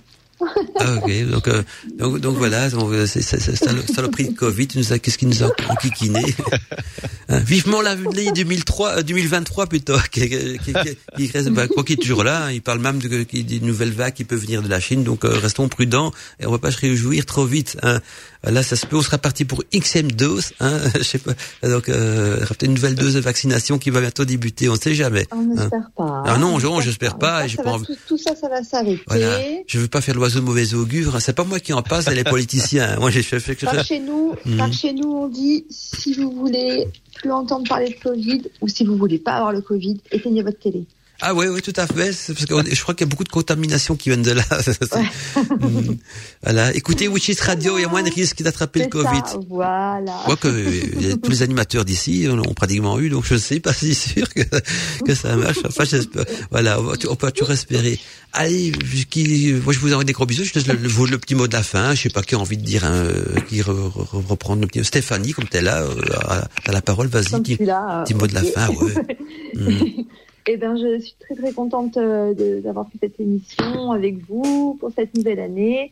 Euh, voilà, j'embrasse euh, tous les auditeurs et tous les membres de la radio également. Voilà, on, on se croise pas forcément, mais voilà, belle année à tous et portez-vous bien. C'est Fanny qui envoie plein de cœur et qui, était prêt, qui fait bouler une bûche au TNT. On attend sauter jusqu'ici sa bûche. Parce que quand je parle d'amour, j'ai mon, la bûche qui crépite euh, d'un coup. La bûche. pour Yule, t'as mis une bûche, Stéphanie, à ton feu? Pour, euh, la, saison de Yule, qu'est-ce que t'as fait à Yule? Ouh là là, sur la saison de Yule, j'étais sur les routes un peu. Ah oui, oui, c'est euh, vrai, je me rappelle. Ça t'était Globetrotters du, du voyage. Voilà, c'est ça. Mm. Et David, petit mot de la fin pour les auditeurs. Oui, vraiment, euh, je, vous embrasse vraiment très fort et puis je vous souhaite une belle année magique. Et merci encore pour cette euh, belle émission là euh, à, à, nous, voilà à nous. Et puis eh ben je vous voilà, je vous souhaite le, le, meilleur en tout cas. Et puis on se on se dit à, à très vite. Je vous embrasse tous très fort à tous tous les witches et voilà un gros bisou. merci David, en tout cas c'est un plaisir aussi de t'avoir avec nous. David, tu viens fidèle aussi, hein, David à, à l'émission euh, des, de la nuit des magiciens. Hein, ça fait plaisir, vraiment plaisir. Et or Steph, hein, le, le, vieux de la vieille, hein, Steph, le, ouais, il est parti. Est-ce qu'il est notre ami Steph? Ah non, oui, oui, il va, il va, il va, j'espère qu'il va revenir. Hein. Problème de, de, connexion de nouveau aussi euh, pour le petit ah, mot de la fin. Il avait plus de son, il a eu comme moi. Oui, bah oui. Bah, il y a des coupures, on a des interférences avec l'au-delà. Hein, c'est pas évident. Internet et l'au-delà. Mais j'ai plus de son, je suis dans l'au-delà. Ah, il y a plus de son, Steph. Steph, reviens-nous, Steph. Oui, bah, déjà parti dans l'au-delà, bah, je peux parler pour lui. Je vais, tu peux l'écrire ton petit, ton petit mot, Steph, je la dirai à l'antenne si tu m'écris ton petit message de, de bon star En tout cas, il nous dit qu'il a plus de son, il est dans l'au-delà. Donc, euh, on, on, on, nous envoie plein de gros bisous. Euh, David qui met Steph, où es-tu? Dans l'au-delà. Bah, c'est les problèmes de la technique. Hein. C'est vrai que l'internet, c'est pas toujours stable. Ah puis, bah. euh, ça dépend des endroits où on habite aussi. Mais on est là euh, avec vous. Et en tout cas, je, je, je, ah ben voilà, je crois qu'il est revenu, notre ami Steph. Et il, s'est reconnecté. Oui, oui, oui, ressuscité, ressuscité. Le... Ah ben, voilà, ressuscité l'au-delà. Comment c'était l'au-delà, Steph? Ça va? Ah ben c'est très silencieux. J'entends ah, oui. qu'est-ce qui se passe? Mm, on, on, on, nous capte pas là de ce côté-là. Quoi. On passe pas jusque là. malheureux. Je pouvais pas vous dire qu'il fallait absolument lire euh, de Camille Flammarion, l'ancien astronome. Ah oui. Euh, la mort et son mystère. Ah, ah oui, oui, oui. Mm. Il y en a un deuxième qui s'appelle Après la mort qui est intéressant. Mais le premier, La mort et son mystère, il faut le lire. Ah, ça coûte pas cher. C'est des petits livres Rouge et Or, là, les fameuses aventures mystérieuses. Oui, Mhm. oui, oui, oui. Ok. Voilà. Ah, merci pour ce partage. En tout cas, merci à tous. euh, Une belle soirée à tous. C'était vraiment sympa d'être là avec vous. Euh, C'était bien sûr la nuit des magiciens avec toute l'équipe de la nuit des magiciens qui s'est réunie. Donc euh, ce soir encore autour de la table ronde des magiciens pour débattre donc euh, de la réincarnation, de l'au-delà et du spiritisme. À bientôt les amis. À bientôt. Au revoir. Ciao. Au Wiedersehen. Ciao, ciao. Salut. Bonsoir. L'univers secret et initiatique de la sorcellerie, c'est sur Witches Radio.